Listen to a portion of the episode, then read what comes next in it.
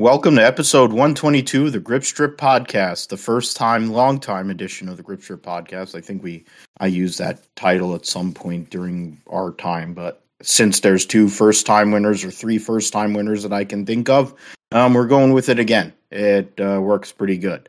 Uh, my name's Philip Matthew, and I'm here with my co-host Josh Fine. What's going on, man? Happy Fourth of July um, uh, to you. I didn't get to wish you on Fourth of July, but you know, happy Fourth. We got our independence supposedly. Oh yeah, we of course we had our independence, but you know we um, had a great Independence Day weekend. You know, great weekend of racing, of course. Uh, what we're here for, and uh, great weekend throughout, you know, Formula One, IndyCar, and NASCAR. I think it's probably one of the better weekends where I think all three series you saw a lot of action, uh, especially towards the end of these races and throughout um, across NASCAR, IndyCar, and Formula One. So, uh, great weekend of racing. Uh, great to celebrate Independence Day and all that. But of course, you know, glad to be back on it with you and uh, happy Fourth of July to you and uh, you know your family and everything. Absolutely. Thanks, man. And thanks to everybody, all the people that give, all the men and women that allow us to have the ability to celebrate, see fireworks, eat barbecue,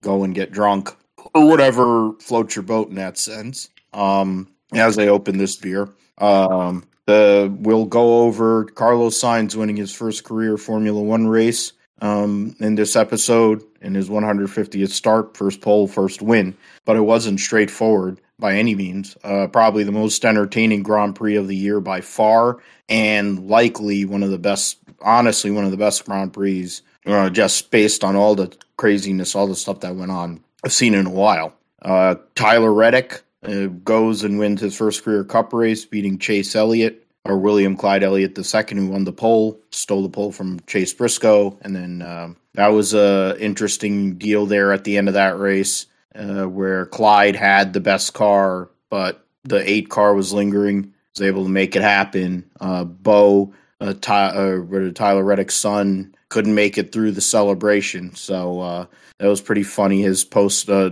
uh, Tyler Reddick's uh, post race response to that, that was funny when he saw his kid and his wife sitting there trying to go and cover him up. But um, that was cool.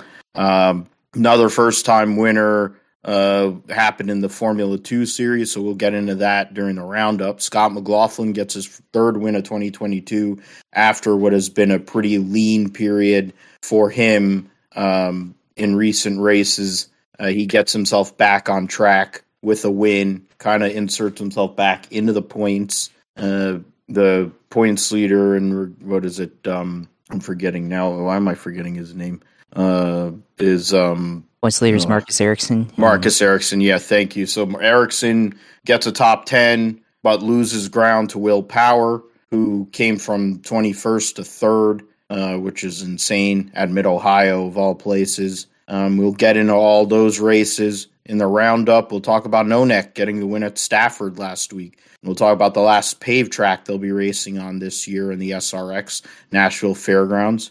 F2 which saw Logan Sargeant win his first career F2 race and the first win for an American in the uh, AAA of Formula One, basically the feeder main feeder series of Formula One since Alexander Rossi um, in 2015 when it was GP2. F3 W Series all ran at Silverstone and F2 and F3 will be racing this weekend at Austria. Uh, IMSA at Canadian Tire Motorsports Park last week for both the WeatherTech Series and the Michelin Pilot Challenge. Michelin Pilot Challenge saw Robert Wickens win again in TCR, so two consecutive wins for him and Mark Wilkins in the number 33 Hyundai Elantra.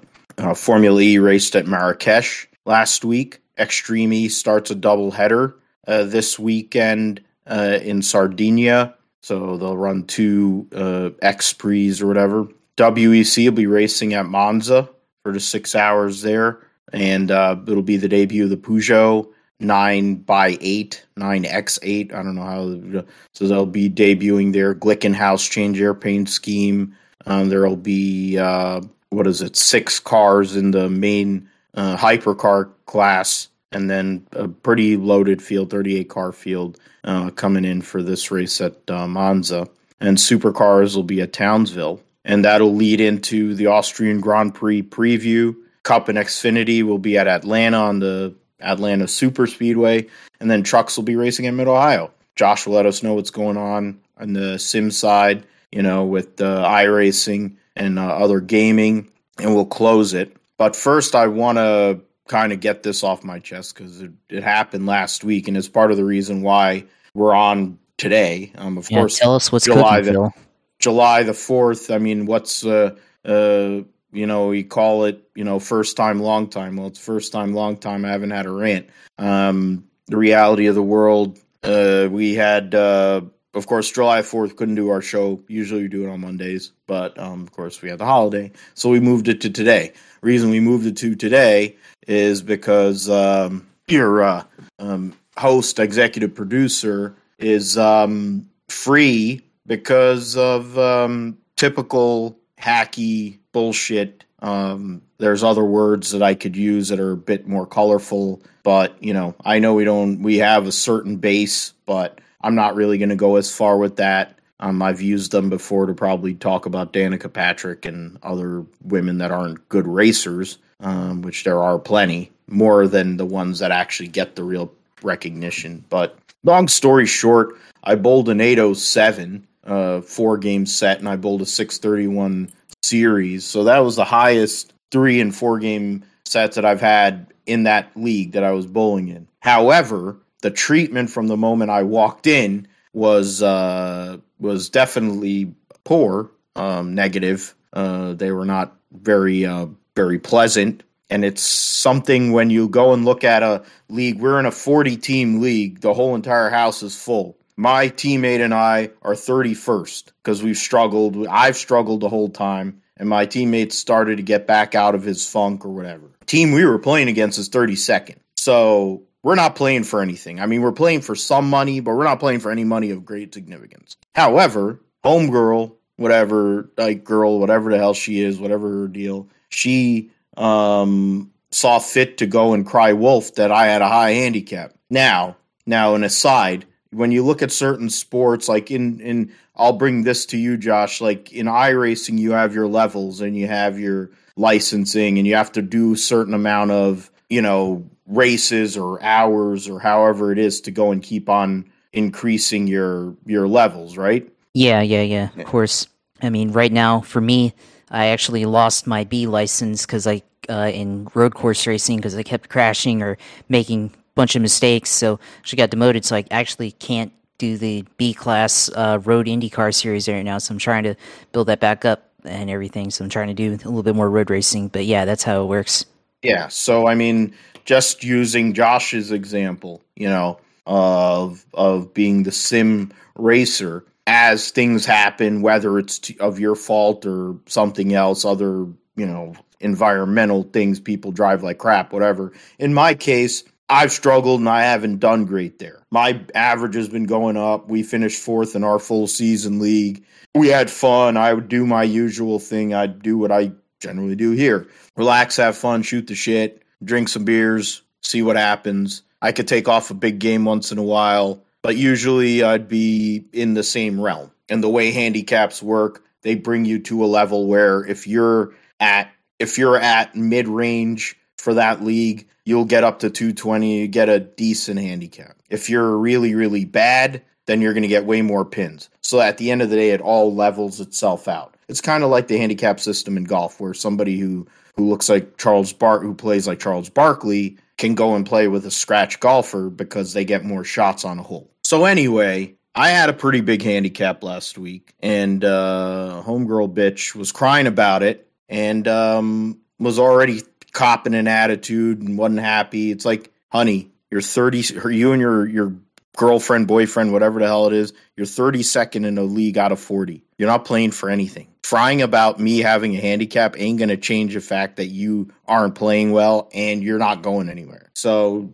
with that, she pissed me off. I took off a 233. And the fact of the matter is, I was mad. And I said, fuck you. You want to, and then they go into her and her, she calls her dad and they start muttering and mumbling to themselves and they go and say, "Hey, you're sand you're sandbagging." I'm like, "Are you fucking kidding me? You're calling me a sandbagger just cuz I took off a 233 against against you? You really think that that's what I am?" That's who I am as a person. I am honest to a fault. If you've listened to 121 episodes of the Grip Strip podcast, if there's one thing that's for sure, Phil doesn't have a filter and Phil doesn't give a fuck. And and he ain't gonna go down like a like a bitch. If I if I'm gonna lose, I'm gonna lose like a man. If I'm gonna win, I'm gonna win like it's the same way. So when that bitch went off on me and called her daddy over, and daddy wants to go and play me for hundred dollars a game, I'm like, excuse me, sir. You're like 90, you're like six, 55 years old. You've been bowling for all these years and you're a 185 average. Get over yourself. I've bowled for a year and a half with good equipment and I'm getting, I'm already there or basically there when I have my shit on straight. And I'm going to get past you. So do you really want that sauce? Do you really want that, the, what, what do they call that? Do you want that smoke? That's yeah, what thing. That smoke.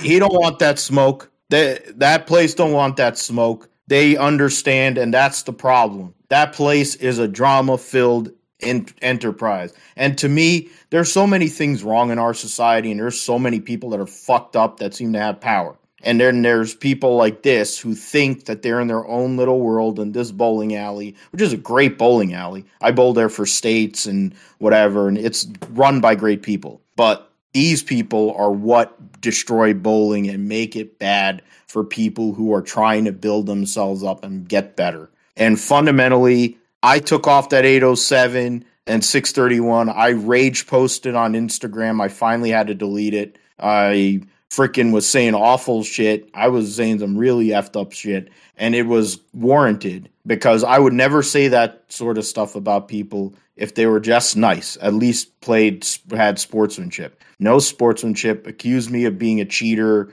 being a hack, accused me or whatever, and then the fur after that, they one of the people that bowls in that league or whatever goes and says, "Yo, you got to stop drinking, man." I'm like, it had and and said that I said that I was a sandbagger. No, no, no, no. I was accused of being a sandbagger, and I repeated it. And I went to multiple people and said, "You think I'm a sandbagger? You think I want to bowl this bad with the average I have right now? If to have the equipment I have and a bowl the average I'm bowling." for all those weeks, you have to be a fucking either have to be completely out of your mind or or full of shit. So um, fact of the matter is, fuck people who want to go and ruin a good time for others. Fuck other people who think that they're more important than they really are. Because the fact is, the sport of bowling, there's plenty of places to go. And I've already scouted one place and I ain't going no more. And fundamentally, losing my business is going to lose business with a lot of other people because I know a lot of other people that bowl.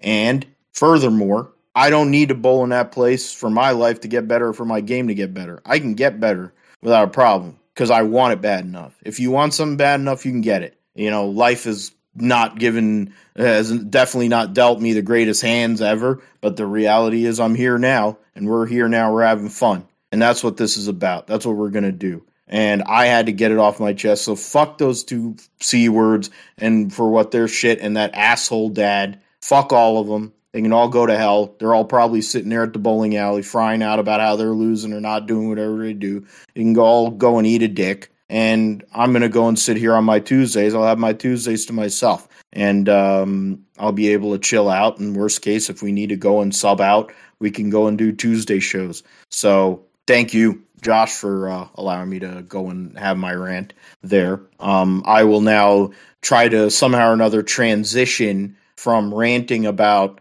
um, bowling and league bowling and how people can be to Carlos Sainz going and and I, I mean maybe we could use it this way since Charles Leclerc and Carlos Sainz spent a lot of time on the squawk box uh, during that race at the British Grand Prix at Silverstone, talking about changing positions, trying to go and do strategies, all kinds of stuff. And um, Charles Leclerc, by the end of it, was left um, holding the bag uh, at a possibility of a possible win going away while his teammate gets his first career win. Um, it was a uh, momentous occasion, of course, for Carlos Sainz. His dad is one of the greatest uh, rally drivers ever. Um, having the name, uh, Josh, of course, being a fan of somebody who can completely understand the same kind of thing, being the namesake of one of the greatest drivers ever has a lot of pressure. Being a guy who got kicked out of the Red Bull program and has had to basically grind in other teams to get to the point that now he's a Ferrari driver. Um, you know, the the performance he had for a good part of the weekend, at least the first half of the race wasn't so good for Carlos Sainz, but in the end, Carlos Sainz ends up a winner at uh, the British Grand Prix at Silverstone, uh, 100 uh, in his 150th start, gets uh, his first pole as well, leads 27 laps, the most laps, uh, one of four guys that led the race. Um, it was one of the most interesting races uh, this year, man. Um, the battle between Carlos Sainz and his teammate Charles Leclerc, but who else stood out? Of course, Fish Lips takes the lead. Sainz makes a mistake going through uh, Maggotts, Beck, Maggotts, and Becketts before they get to get to the hangar straight. Goes off. Verstappen goes and passes him, but then like the next lap or whatever, he goes off the track going through Copse and uh, and damages his floor, and then all of a sudden, Fish Lips becomes you know ordinary, and um, his car went away. Ferrari retakes the lead. Things go on from there. But then another person that stood out was Sir Lewis Hamilton because all of a sudden, in the last couple of weeks, Mercedes has given him a car that actually can he can actually drive, and he did it at Canada, finished on the podium, and in this case, it looked like for periods of time there was a possibility that Lewis could have pulled off the unthinkable, getting his 104th Formula One win um, at his home. Instead, he gets his 13th podium in the British Grand Prix. Um, you know, we'll just go through the top 10 Sainz. Checo Perez from the back, who got damaged from Charles Leclerc, um, had to replace his wing. Um, the safety car, which we'll get into later, is part of why he's there. Lewis Hamilton, Charles Leclerc, Fernando Alonso from seventh finishes fifth. Lando Norris finishes sixth. Max Verstappen seventh. Mick Schumacher gets his first career points in eighth, ahead of his um, compatriot and essentially his mentor, Sebastian Vettel, who both of them were starting in the back and they got to the top 10. And Kevin Magnussen ends up 10th. Uh, plenty of issues that went on. But before we get into some of those issues, Josh, let's talk about, you know, Carlos Sainz getting the dub, you know, what, you know, we, the the fact that Sergio Perez did a similar thing to what he did when he won his first career Grand Prix at Sakhir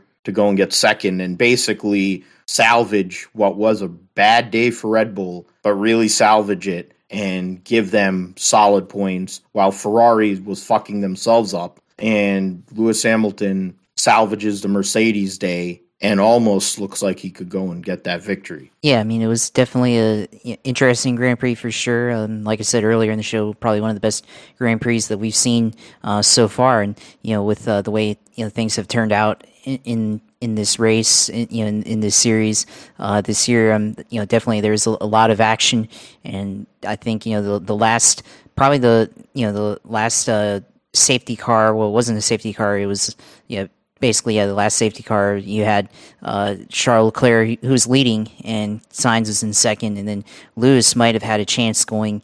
Um, you know, I think he had the best pace at that point in third, and then uh, that came out, and um, you know they were able to you know pit for tires and everything. And I, I think um, from there it was basically a restart to the end, and uh, Carlos Sainz was able to take the lead and get his first Grand Prix win.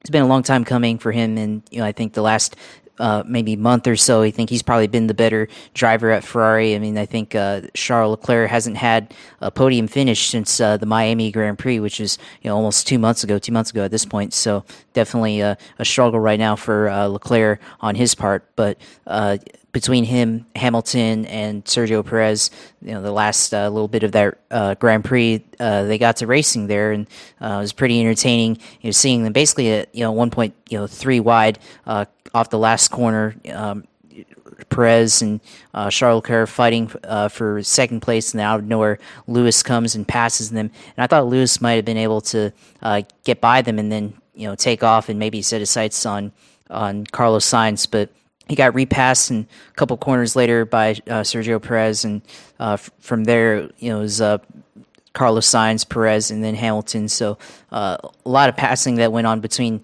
uh, those three guys at the end. Uh, really entertaining.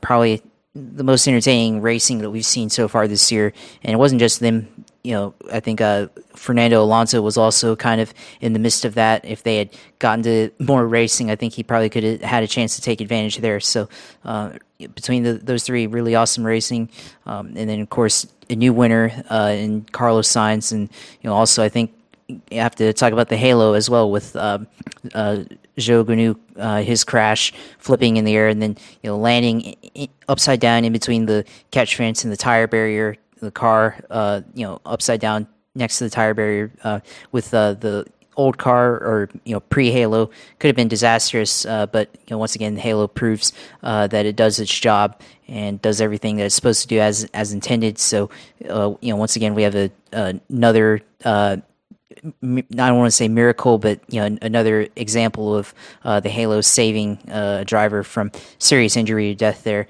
So good there, and then of course with with George Russell also crashing. You know, good good sportsmanship there. You as soon as he got out of the car, he was able to try and go help Zhou Guanyu uh, from his accident, and good sportsman uh, good sportsmanship there. Of course, you know, and uh, we've seen him do that in the past, especially in karting. Callum talked about that yesterday on Twitter. Saw that you know.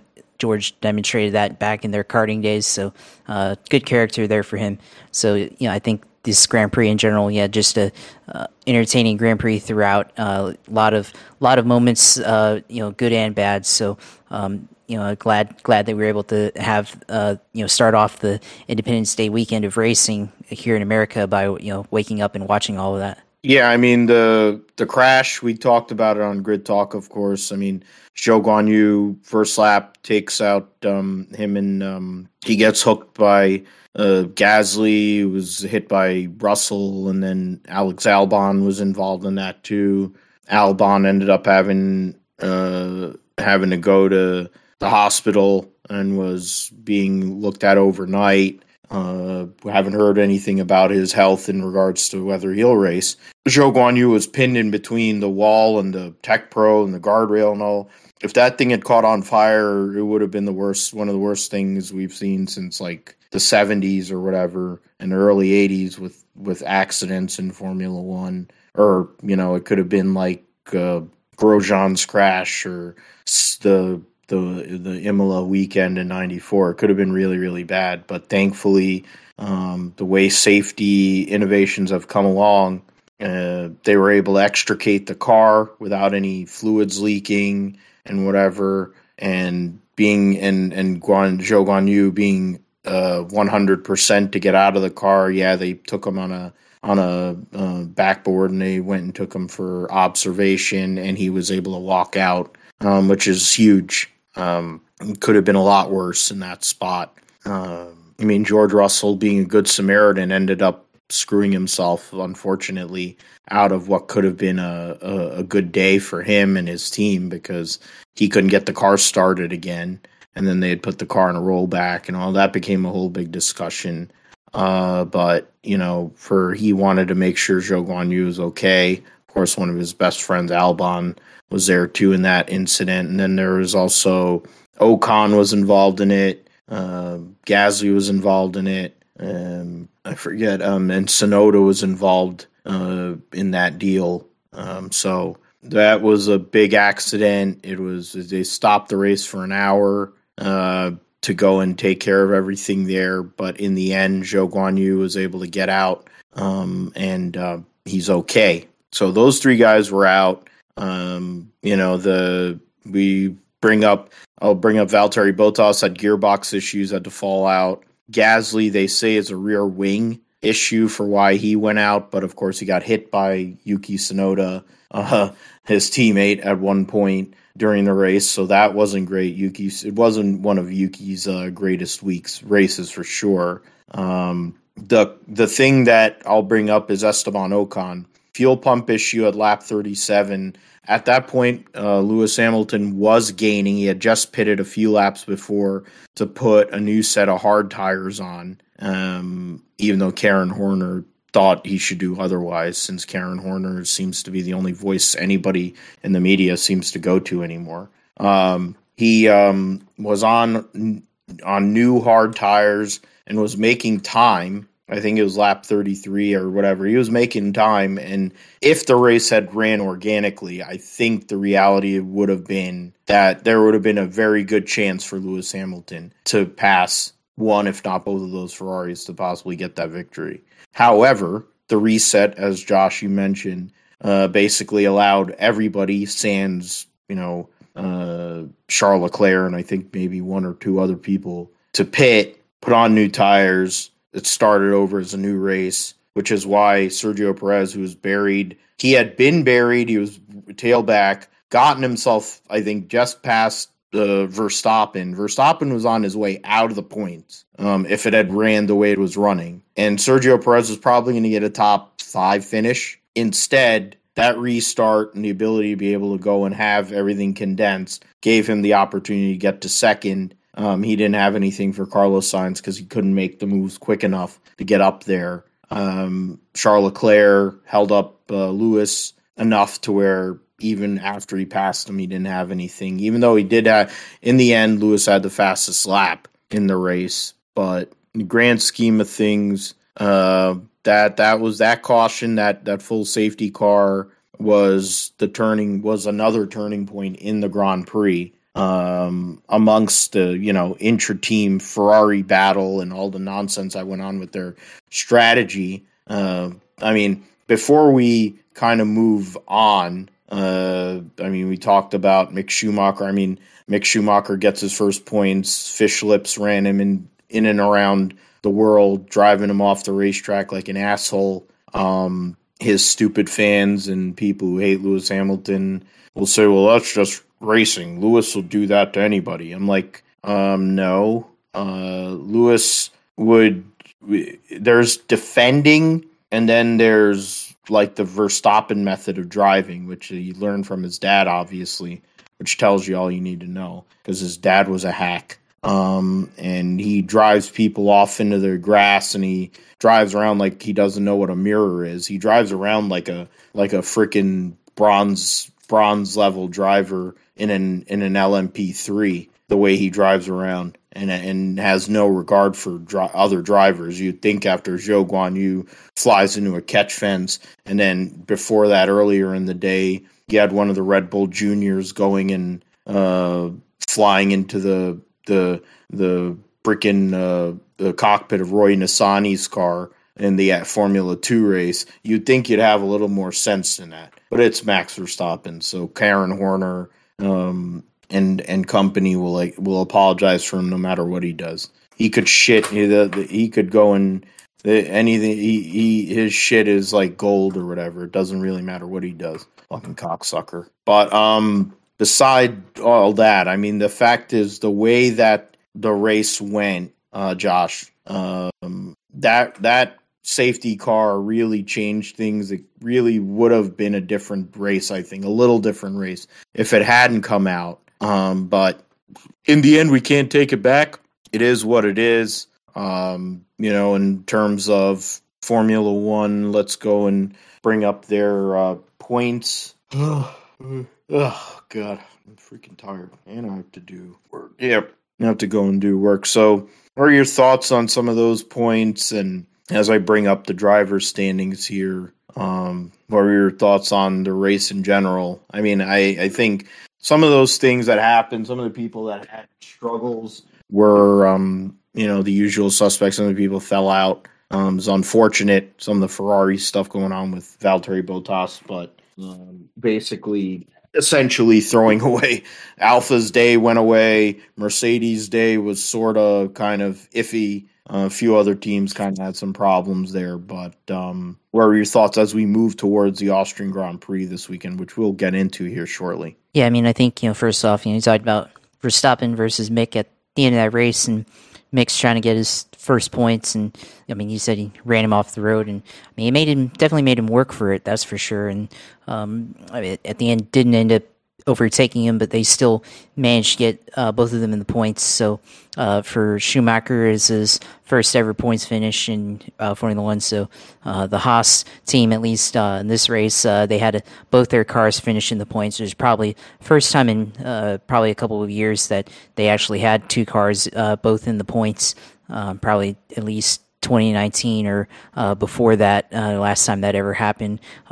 I think uh, for for stopping um, at least uh, salvages uh, what could have been a possible uh, possible victory for uh, this Grand Prix. Of course, he ran over uh, debris or something caused damage to the floor, so he didn't really have the pace that he needed to run up front. Of course, so it at least minimizes the damage from that points wise and doesn't give up as much as maybe what he could have, say, if he had crashed out on lap one, which uh, really would have opened things up probably if he had uh, done uh, something like that.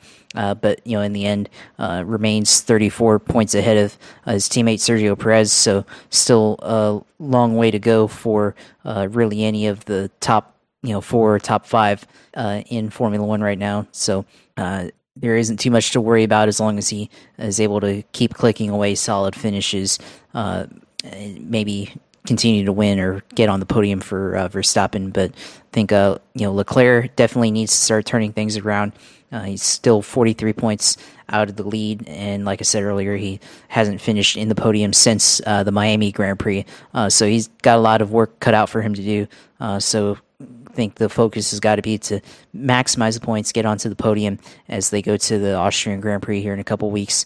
Uh, so we'll see what happens there. If, you know they're able to do that, or if uh, his teammate Carlos Sainz can somehow overtake him, which we probably didn't foresee coming at the beginning of the year uh, for uh, Ferrari. We thought maybe that uh, Charles Leclerc would be the guy carrying the flag uh, for that team, but you know his teammate now has won, and last month has driven better than his teammate. So possibly here in a couple of weeks, you know, he's only 11 points uh, behind his teammate. So definitely you could see uh, Carlos Sainz at least in the next race or two, uh, potentially overtaking his teammate there and taking at least third in the championship. So uh, we'll see how that goes. And then um, you know Lewis still in sixth place. Uh, teammate crashed out of the race, uh, so he's able to gain on his teammate and everything, but still in sixth place. But you know the way things are going for Lewis Hamilton, possibly.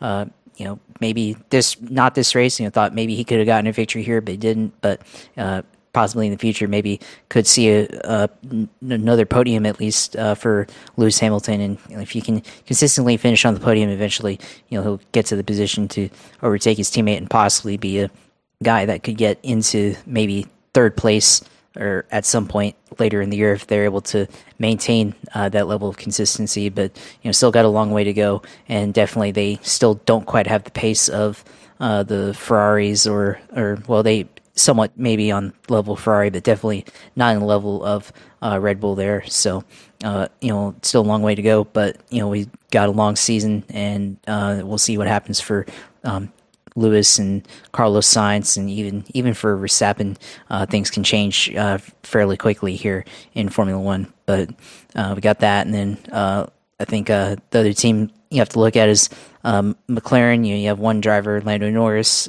seemingly finding solid points finishes.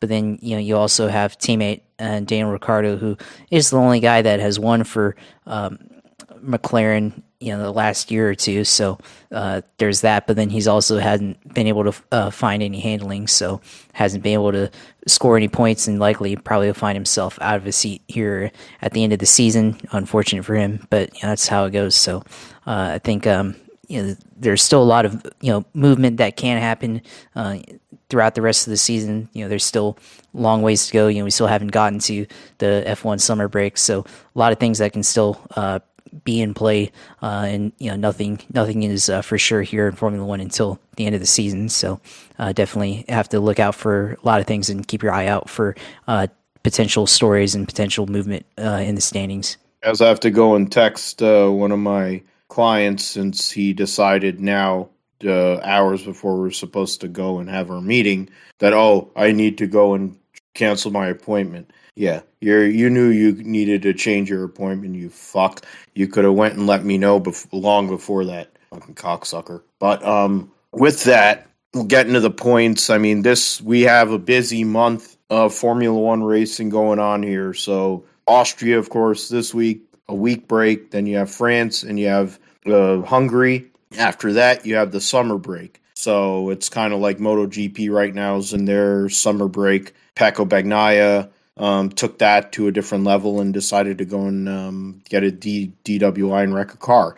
Um, so that's the guy that finished se- second in the world championship last year, um, getting a .08, uh, which or .8 or whatever. So whatever the number was, it's on motorsport.com, and I was like, wow, guy who's one of the best motorcycle riders in the world is getting DWIs just for fun. Um, tells you all you need to know about riding for Ducati, I guess. But that's beside the point. Uh, Fish Lips has uh, 31, 34 point lead on Sergio Perez. Uh, they consolidated their constructors lead, of course. Charles Leclerc leads, uh, at, as Josh mentioned, Carlos Sainz by 11. Uh, Russell's first non first non top five of the year um, means that he's now 27 points behind Charles Leclerc. Lewis Hamilton getting another podium um, gets himself within 18 points of his teammate. So um, that's where that's at. Uh, the battle between after that is kind of a little more interesting. You have Norris, Bottas, and the two Renault drivers. Um, Kevin Magnussen, Pierre Gasly, Sebastian Vettel, and Ricciardo are all very close together with Yuki Tsunoda. Um, and then you have the rest of the guys. Nicholas Latifi, who actually had a good race, good weekend, probably the best weekend he's ever had in his career outside of Hungary last year. Um, qualified in the top 10, ran up in the top 10. The caution, that full safety car, um, screwed him in that spot, um, fell outside of that. Um, going into the constructors, uh, 35 and 63 points. Red Bull leads Ferrari by. And then uh, they're up 61 on uh, Mercedes. And then there's a huge gap. Alpine and McLaren, there's a six point gap between those two. Alfa Romeo's in their own little world. AlphaTauri, Haas, and Aston Martin are only separated by nine points. So something to look at in regards to those teams. Alfa Romeo, if they can have a little better reliability, um, they could get themselves in the mix there with Alpine um, and McLaren. But see what happens with that. Let's move to Cup. Uh, Tyler Reddick and let's move to, I guess, NASCAR. Um, Tyler Reddick gets his first career win in the Cup Series. Yet another Brad Keselowski Racing alum gets a win. Four out of the five guys that have won their first race this year drove for Brad Keselowski Racing. So that's pretty cool. Um, he may not be known as the most intelligent guy in regards to some of his takes he has on social media, but by God, he knows how to find talent. Um, because he had Austin Cindric, Chase Briscoe, Ross Chastain, and now and um, and Tyler Reddick all on his team at some point during that the during their existence. Um, I think Brad is hoping he can do the same thing with RFK. It hasn't really worked out so well on his end. Um, Chris Buescher seems to be taking a step forward with his uh, progression here in recent weeks, especially with their road course uh, situation. But getting into um, wow, oh look at that. Oh, they got bit. Yeah, interesting. Oh, we'll talk about that in a few uh, minutes time. Got some little news there. Uh, the race results of the Kwik Trip 250 presented by Jockey Made in America. Um, Daniel Suarez had the uh, Paint scheme, which must have thrown the maggots off for sure. Tyler Reddick wins his first career Cup Series race, leads 16 laps. Uh, William Clyde Elliott, the second, led the most laps, 36, led three times. Um, didn't get any playoff points, but he was finishing inside of the top 10 even after pitting. Larson started third, finished third, and essentially that's what he was most of the day. Um, Reddick was trying to pass him before they all pitted in the first stage. Chastain and Suarez make it. Uh, Chevys in the top five. The two um, trackhouse cars didn't have the greatest of qualifyings, but were able to get up there in the race. Chris Buescher finished sixth. Austin Cindric finished seventh. Michael McDowell finished eighth. AJ Allmendinger started 21st, finished ninth. And Kevin Harvick rounds out your top 10. Uh, Ryan Blaney won stage two. Chase Briscoe won stage one. And um, I guess um, we'll go with this first. Uh, we'll talk about Reddick going and being one of the only people that I think made a pass on the racetrack on Sunday at Road America. Um, Clyde said it during qual after qualifying that passing was going to be at a premium. Uh, it was going to be very hard, and when you have a rocket ship like Clyde had uh, on Sunday for a good part of that race, I can see why. Uh, but there was really only a few cars. I don't know what you thought, and you can tell me, but I thought the eight car had pace, the two car had pace, and I'm forgetting one other one off the top, but I know the eight and the two. There was one other car that kind of stood out to me that I thought was like, okay, if you give them track position or you give them, eh, I really, it, it was re- okay, fine. It's probably those two guys. I, I think I was thinking there was a third one, um, but um, I guess I was wrong on that. I think it was really maybe the 34 to 17. Eh, I don't know. Um, the five was kind of there, but not to the same level. Um, but the eight car and the two car didn't have as much track position theoretically, but they were up there in the top 10, so it's kind of hard to say that. But they were fast. And if they had pit strategies or whatever, things worked a certain way, I think those cars are going to get there. Well, the eight got there. Um, the two had one of his best runs he's had in a while. This race has changed the point situation up exponen- exponentially because you had two guys that sacrificed probably a fin a decent a better finish to win a stage to get the the playoff point. Briscoe didn't have the same pace he had on Saturday in practice and in qualifying. Uh, he was the fastest car, should have won the pole, gave it away. And then in the race, tried to pass Clyde on lap one and gave up, and then started falling back after about eight laps, which means he had a short run car. Uh, then once he got stuck in traffic, he was he was, it was just a clusterfuck. Um, he almost got passed by Cole Custer. That tells you all you need to know um, about how bad things went for uh, that team after having that position, giving away another opportunity to win, uh, possibly get a good top five finish, whatever.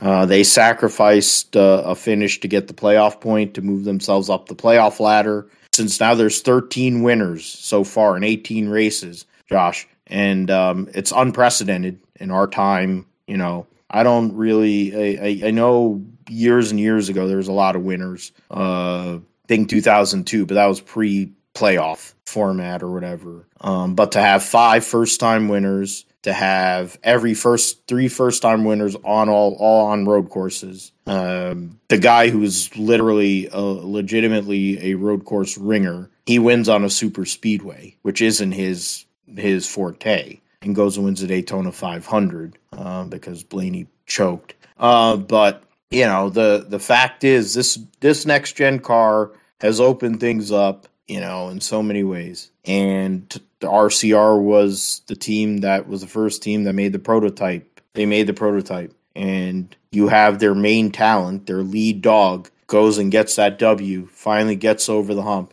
gets rid of that monkey on his back. And um, I'm sure the party's still going on, even though they have to get ready for Atlanta this weekend because um, Tyler Reddick is one of the best talents in this sport and now he has a W to go with that. Yeah, Phil. I mean, it was definitely a great race on Sunday. I mean, it was hard to pass for sure, but I think it was also just um, show of who had the best car at the end.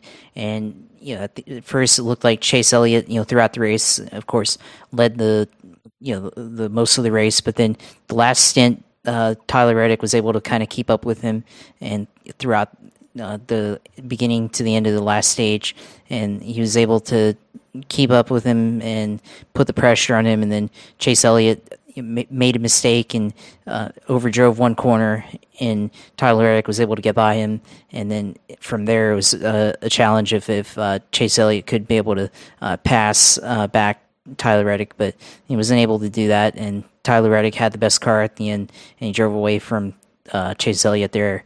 Uh, so it was a good victory for Tyler Reddick, and yeah, it, shapes, it shapes up the shakes up the uh, Cup Series standings in terms of the playoff field because uh, now we only have three guys left who haven't won, and they're all three drivers who are capable of winning uh, in this series. And Ryan Blaney is uh, definitely one of those drivers who can win a race. Surprisingly, has not won yet.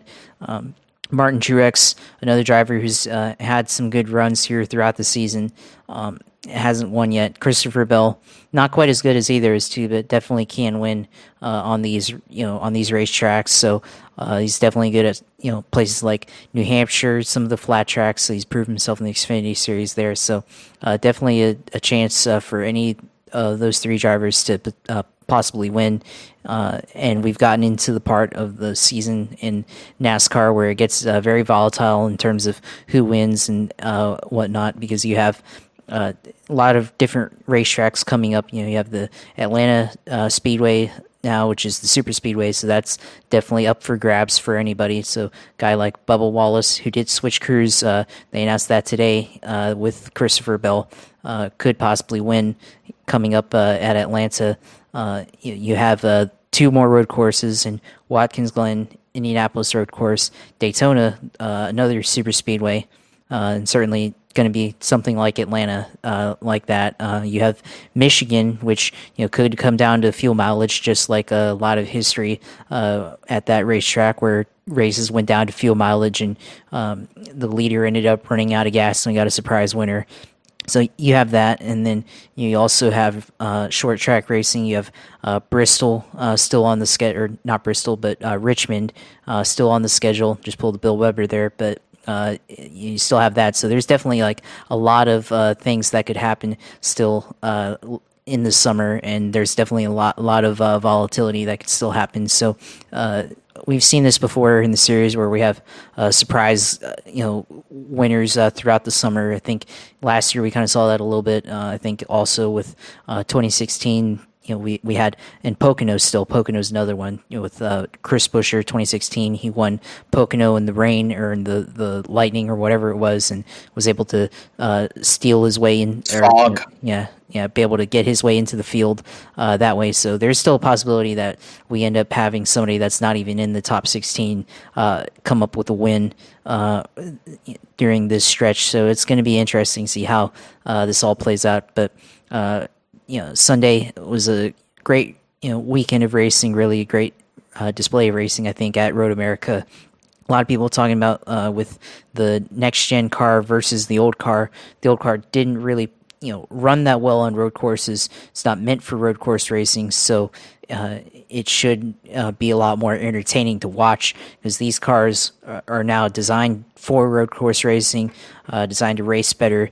Uh, it's a lot more stable, I guess, and so maybe it doesn't look as good. But you know, I feel like you know if you're able to actually run on road courses, you know, you can uh, it, it's going to bring a lot more road racing style, I think, to uh, the Cup Series when they're on these type of racetracks because uh, now you can actually drive it like the way it's meant to be. And now you have to pl- really play the long game with uh, road racing. I think before you could really count on making mistakes, and I think you still have to, but you know you really have to be on your toes and um, put a lot of pressure on the guy uh, in front of you to make a pass, and you just have to be able to set up the the the move uh, throughout a stint and I think you know you're able to see that with uh, Tyler Reddick uh, versus Chase Elliott there at the end, um, and that was a really good example of you know waiting to make the right move at the right time.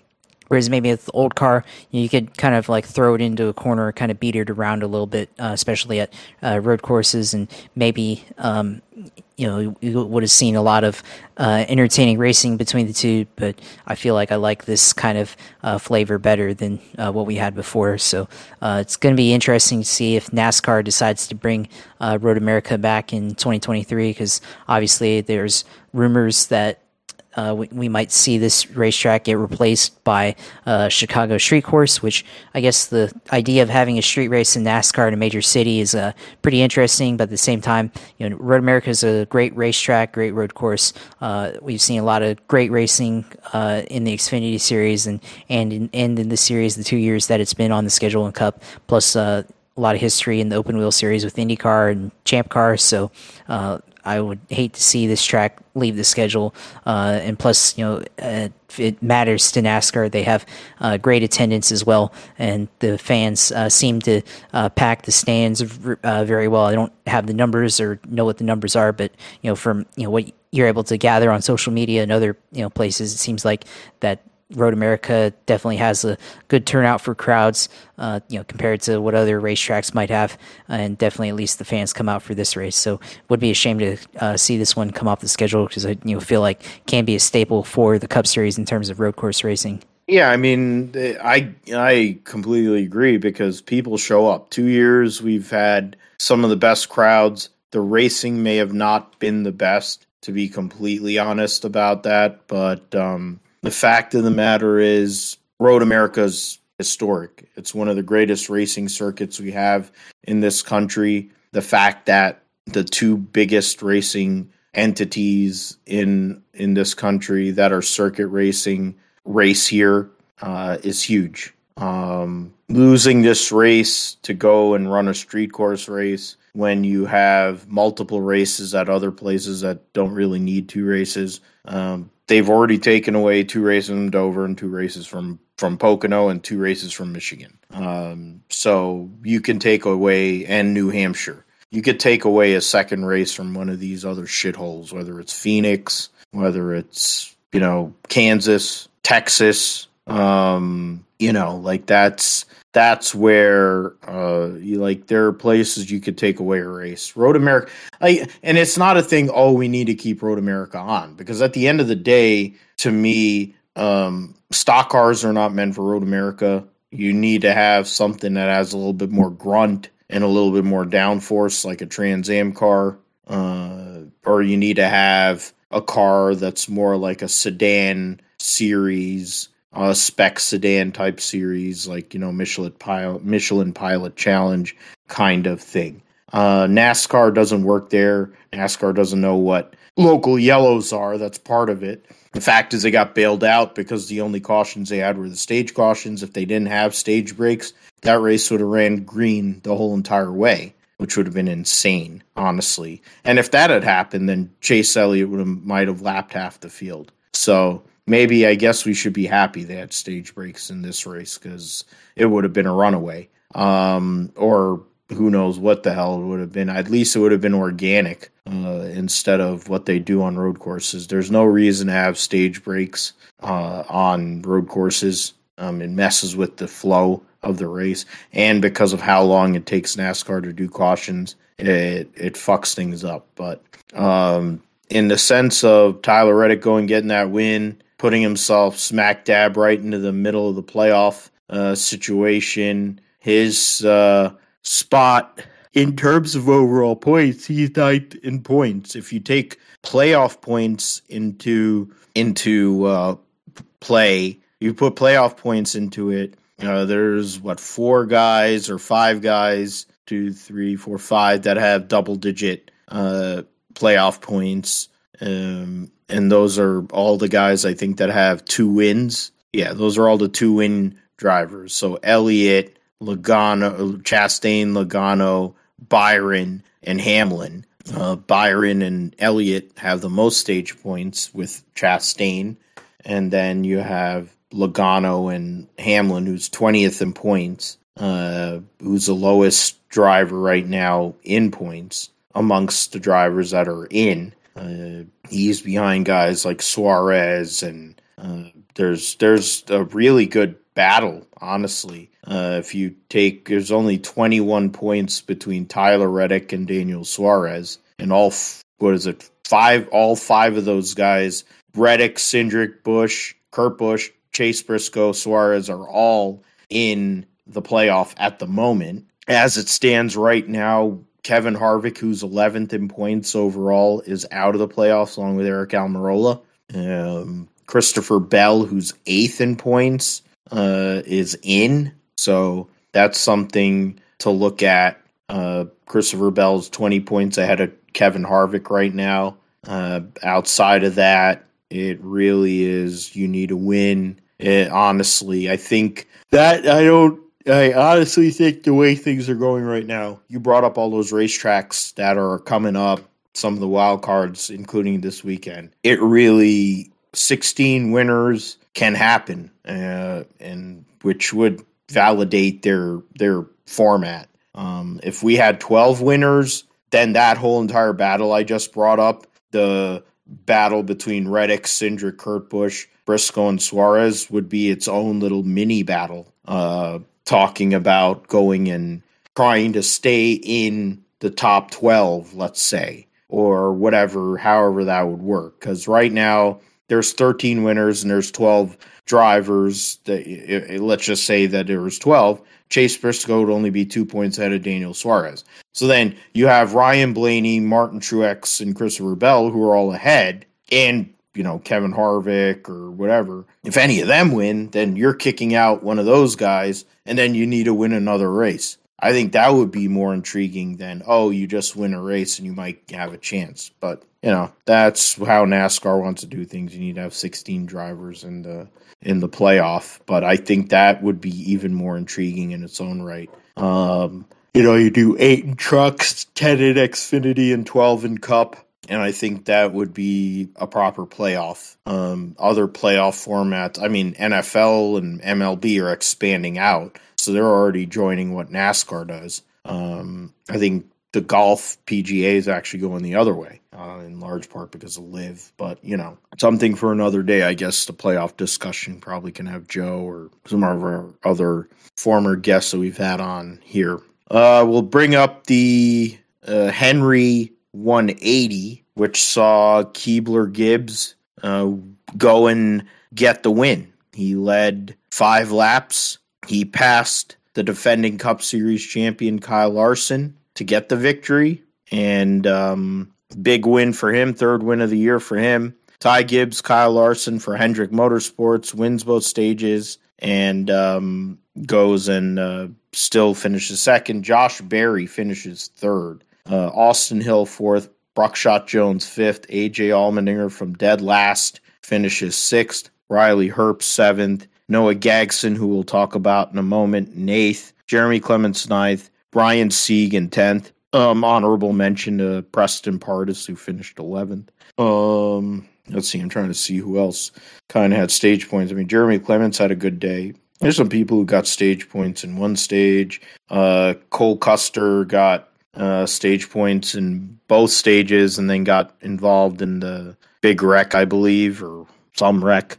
Um, he was driving the 07 car, so he drove it better than Joe Graf would. Uh, Joe Graf ended up starting parking with uh, brake issues. Um, so did Ty Dillon driving for JD Motorsports. Will Rodgers starting parked as well. So, I mean, I guess it's hard to say that you start and park after you run 13 or 17 laps, but really, that's what it is. Um, yeah, so the Xfinity Series, Ty Gibbs, Keebler Gibbs goes and gets a uh, another victory to go and put himself uh, give himself a nice little cushion in regards to playoff points. Right now, he's only nine points behind AJ Allmendinger overall, and he has an 11 point gap at the moment uh, on playoff points with his fourth win of the year. I thought it was third, fourth uh, win of the year.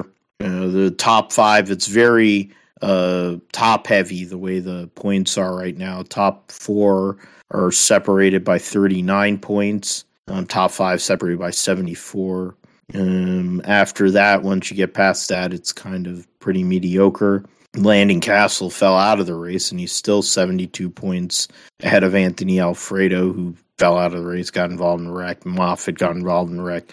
Uh, uh, Brandon Brown got destroyed. Um, yeah, I mean, Keebler goes and the talk about him going to Cup. I mean, they basically announced that he wasn't going to Cup next year a few months ago, and um, he kind of went into a dry. He went into a cold streak, and then um, they announced Martin Truex is coming back and um, gets out of hibernation and goes and beats Kyle Larson of all fucking people. Uh, that was a, I mean, honest to God, the fact he passed him clean shocked me. I didn't expect him to pass Kyle Larson clean, uh, but he did it. And now, I mean, he reinserts himself as a de facto title favorite um, because he's won more than anybody else so far this year. Um, four races so far in 16. He's won um, nine times or eight times or nine times in his career, in his very short career, no less. Um, guy is likely going to be in a Gibbs car in 2024. Now, which one that is, likely the 19 car, but um, or the 20. But either way, the guy is um, setting himself up for a pretty good future, Josh. Um, and doing what he did on Saturday would accelerate that process forward and make it look good for um, instead of it just being nepotism. Yeah, I mean, I think this uh, race here with Ty Gibbs winning is a, a, very clutch victory for Ty Gibbs. He was able to go out and uh, steal the win really from Kyle Larson. Uh, I think this was probably a race that Kyle Larson should have won. I think he you know he led throughout the entire event, led 31 laps, and uh, had a great move that looked like would be the move for the win on the next to last restart, making a three wide move, taking the lead in uh, turn one on on new tires compared to what the leaders had who didn't pit at that time, and it was looking like it was his race, and then. Uh, Cole Custer goes and uh, crashes out of the race, loses the brakes, and uh, ends up stalled in uh, turn five. So throw the L out again, and uh, this time around, uh, Ty Gibbs is able to keep up with him uh, throughout the entire uh, first lap, and was able to you know make the pass on Kyle Larson, and, and, he was able to do it cleanly. I mean, there's uh, times when it looked like he would try to get up to the bumper and try to pass him, but waited for the right opportunity for Larson to slip up. Larson had a issue coming off the final corner on on the next to last lap you know, he slid, didn't make the apex uh, right, and uh, was really loose off the corner, didn't have the right line, and uh, Ty Gibbs was able to go out and uh, pass him for the lead in the next corner. So uh, it was a you know really interesting uh, way to end the race, and you know we kind of seen that from Kyle Larson before, where sometimes he has races where he's in the lead and then the car slips up or it doesn't have quite the right handling and the race goes away from him and uh, loses lead at, at, the at the very end. And we saw this last year in the Cup Series uh, at Atlanta versus Ryan Blaney, uh, dealing with the loose car towards the end, and kind of the same deal here. Uh, just couldn't have the the right corner exit, corner entry for uh, uh, Larson there, and so loses the lead to Ty Gibbs, and Ty's able to take it away and adds fourth victory for the year. So. Um, clearly the best guy in the in the uh, Xfinity series right now, and I, I think uh, for the rest of the series, the rest of the competitors, um, you know, they got to be able to stack up wins against him because he's going to have a big advantage when it comes to the uh, playoff standings. Uh, when once they reseed, obviously has the most playoff points right now, so uh, it's going to be a challenge for the rest of the field to be able to go out and uh, match the amount of playoff points that Ty Gibbs has currently right now. So, you know, we'll see how it goes. Um, I think uh, AJ Allmendinger probably he's got to, you know, find a way to get more speed. Currently, he's still the points leader overall, but still, uh, you, know, I think the momentum sliding away from uh, him in terms of uh, keeping the points lead. Uh, looks like it's probably going to trend towards uh, Ty Gibbs as we go move on later here into the season before the playoffs. So you know we'll see what happens, but you know definitely a, a interesting development here with uh, the uh, playoff seeding. like I said, with top heavy series right now. So you know we'll see what happens. And uh, I think you know you mentioned the big wreck with Gragson and with uh, Sage Karam.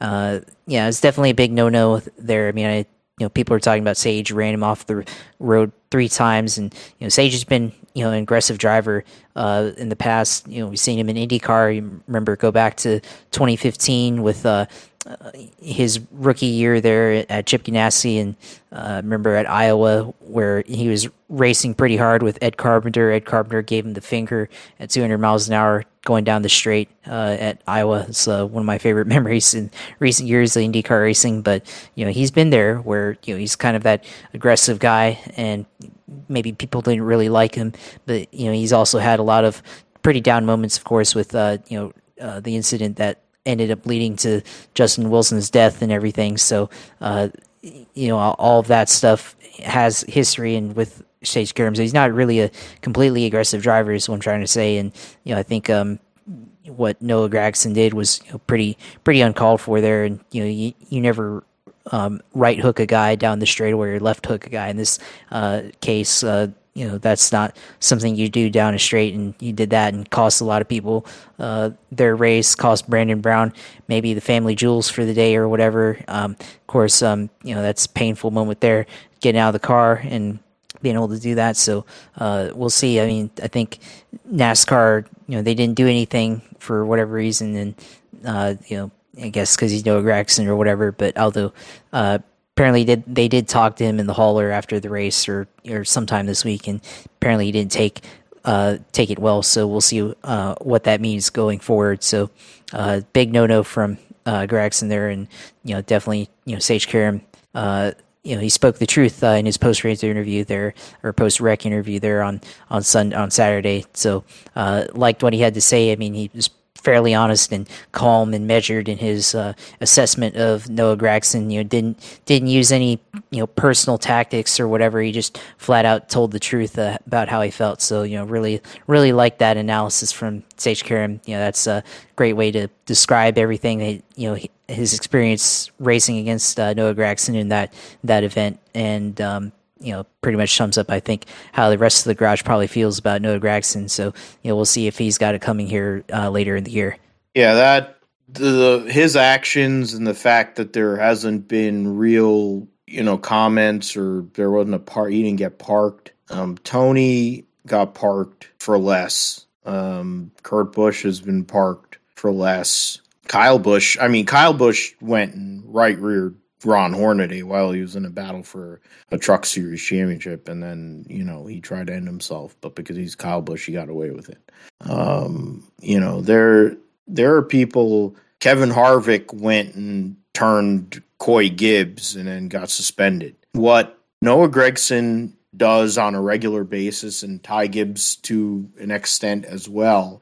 What some of these guys do is not only dangerous; it's it's it's borderline, you know, like you're you're doing you're doing shit that could be leveled up pretty big. The guy's an asshole. He's a cocksucker. His dad's a murderer. He um, thinks he's God's gift to racing, just like Max Verstappen. He's got this this ego on him. Um, he he's a freaking um, what are what are the Republic? What are their talking points? oh, you're a groomer. He's a groomer. You know, he's into freaking little girls and, and and shit like that. And he's like retarded. I mean, he literally it's bad to use that word. The guy is retarded. If the guy couldn't drive a goddamn race car, he'd be working he would need a job coach, and I can say that since I am one. He would need a job coach to go and get him a job to go and work at the frickin' Tilt a World or whatever, or work at a at a Walmart, Wally World, or a freaking supermarket or whatever. That's that's what he is. The guy's a fucking dumbass, and and uh, his stupid fans, the same way as the people, same people who go and apologize for Larson, same people who apologize for Max Verstappen they apologize. Oh, he's not daddy's money anymore. He doesn't use his dad's sponsor. How the hell do you think the guy got all those sponsors? Because he's been there for a hundred years. You look at every driver that's been in that nine car. They didn't spend more than two years in that freaking car. You know why? Because they won a fucking championship. What the hell's Noah Gragson done? He's been in that car. He's wrecked a lot of shit. Now he just sits around. Oh, I win a race here and there. Oh, I'm so great. I got a mullet. I'll walk around with no with my uniform down, and I'll show my bare chest because I, I want I want to go and may do it for you know Republican congressmen and senators because that's what they're into. And it's like you know you're an arrogant prick. You drive like an asshole. Every time you jump in a cup car, you wreck. And if you don't wreck, something always happens. You're you're you're fucking putz. And and you drive like a dick and you destroyed I mean, whatever. Let's go for all the idiot sticks that love that saying. You destroyed Brandon Brown's race car and he had to probably go to the hospital, whatever. You destroyed other race cars of other maggot moron type people too. You're destroying race cars of people who don't have the equipment the money and support that Junior Motorsports does because you just decided you had to have a rage you had to have roid rage like Carl Edwards, and you wreck Sage Karam. And then he he wants to be big Billy Bad Butt and go and say, well, he started it, so I ended it. You Max Verstappen turn one and didn't even give him a chance to go and and make the corner. So he goes and gets underneath you. He does an over under because Sage Karam knows how to drive a goddamn race car.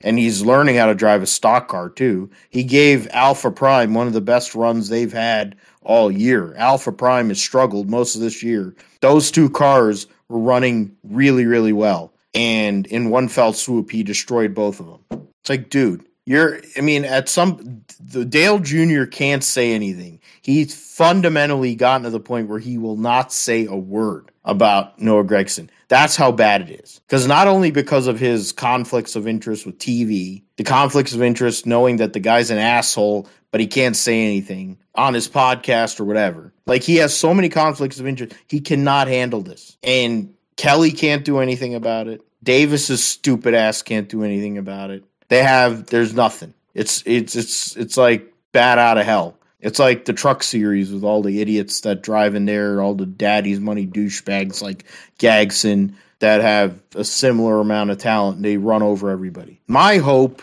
is that once we get to the playoffs, if he isn't getting sent every week into the wall, that somebody just punches him right in the face at Bristol. Just kick him in the balls, power bomb him, something. I don't care. Somebody does a Ric Flair run in and hits him with a chair. Anything. I don't care. Baseball bat him right into the midsection, hit him in the nuts. I, it doesn't really matter. The guy needs to get humbled. Uh, it's the same thing with Ty Gibbs. Even though he's like four foot tall, he's like Eric the Midget, except his grandfather is a freaking three time Super Bowl winning head coach. Um, you know, like Sam Mayer kind of drives the same way, but he's a putz, and his dad was a shitty IndyCar racer or IRL racer.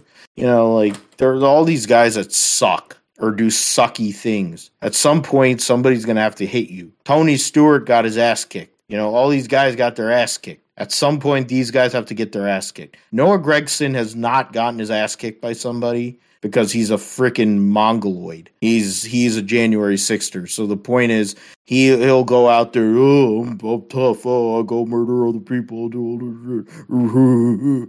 Oh, my daddy's some great guy. I got a lot of money. Like if you eh, like this motherfucker would work at a freaking Bob's Big Boy if he if he wasn't a fucking race if his dad didn't have all this money and he wasn't a race car driver. He'd be a freaking he'd be he'd be stocking shelves somewhere. It's the same thing as Kyle Larson, that dumb motherfucker. If he if he didn't know how to drive a race car to the level of like Steve Kinser, he'd be working the frickin' um, Elk Grove, California tilt a world at their county fair because he's he's a moron too. I'm so sick and tired of Noah Gragson. It pisses Noah Gragson just his stupid fucking face and his obnoxious personality, acting like he's he deserves to be there and run over people. Like somebody just needs to wall him every week. I don't care what team it like is. Kenseth and Logano.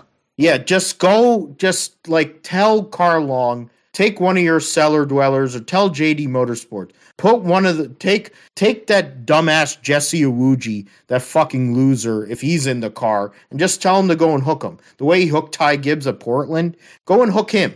That would be a benefit to society, you know? Just like That- uh, Jeff Gordon and Clint Bowyer, 2012 at Phoenix. yeah, yeah, just do it, and then and then have and then go and call a wrestler and call some sort of wrestler and go and powerbomb the son of a bitch through a table, a flaming table. That's because it is WWE. That's all this bullshit. So at the end of the day, you know what? Let's go and set up some tables, set set up some chairs, get Rutledge to go and announce it, get all hard off of it, and go and get Noah Gragson to piss somebody off, put him through a fucking flaming table, and leave him there like a little bitch. Fuck that cocksucker. I'm sick of him. I'm so sick and tired of his bullshit. Like he's some big time deal. He's a fucking loser. He's a waste of a seat. He's going to waste a seat in Cup if he gets the seat that we're thinking he's going to get next year. Um, but yeah, we're probably going to end up having to do a second show the way this is going um, because we're not even. We've only gotten to uh, I don't know how long. You said eight fifty, right?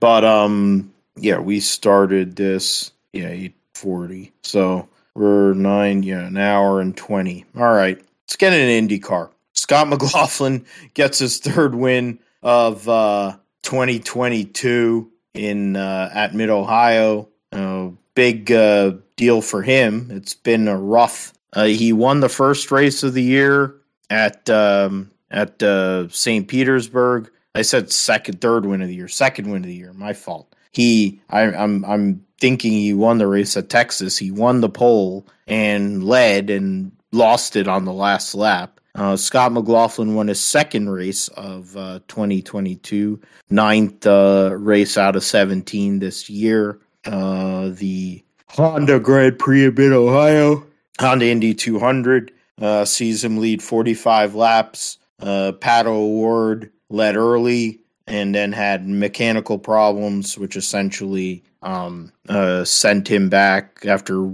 qualifying on pole. Would have been a huge win for Pato O'Ward to go and get that victory in regards to the points. His teammate Felix Rosenqvist fell out even further back than that. Um, Kyle Kirkwood had mechanical and crash issues after starting in the top 10. Callum Ilott started in the top 10 out of mechanical issues. So three Chevys fell out within six laps, uh, including Pato O'Ward, which, you know, in his battle for the points, uh, likely would have gained a huge amount of points, gotten himself right in the mix with Ericsson, Power, Newgarden. Instead, he's 65 points back in fifth, two points ahead of McLaughlin or, or two points ahead of Dixon and four points ahead of Scott McLaughlin, who wins his second race of the year, only his third podium. Uh, first two races, so it's first podium since the Texas race. Um, you know, uh, it's been uh, baptism by fire for Scott McLaughlin. Uh, rough year last year, Josh, learning after being a multiple time supercars champion. This year, first two races were great. Ever since then, it's been bad. Qualified well on Saturday to get to second and um, benefited from Pato O'Ward's misfortune to um, add to his total league uh, leading total of uh, laps led. And now he's theoretically still in this points race. Uh, they always say if you're inside of 100 points, you're in it. Um, there's only eight drivers that can say that at the moment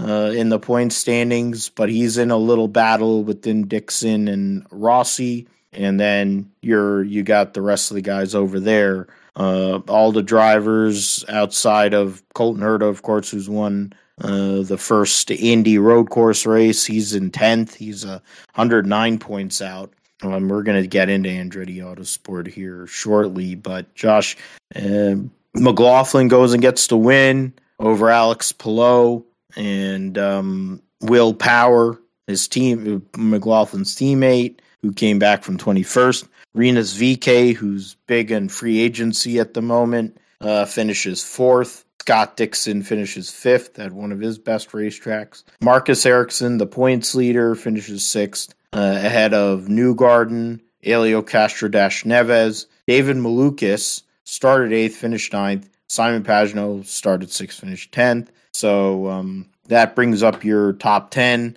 The uh, uh, Rahal, Letterman, Lanigan cars uh, start bringing up the second 10 there. But yeah, I mean, McLaughlin goes and kind of reinserts himself back into this uh, points battle, um, gives himself a chance to possibly make something happen in this um, championship if he can get more momentum going into Toronto and uh, some of the other races that'll be coming up here. Uh, the Iowa double that'll be coming up as well. Um, yeah, Iowa double.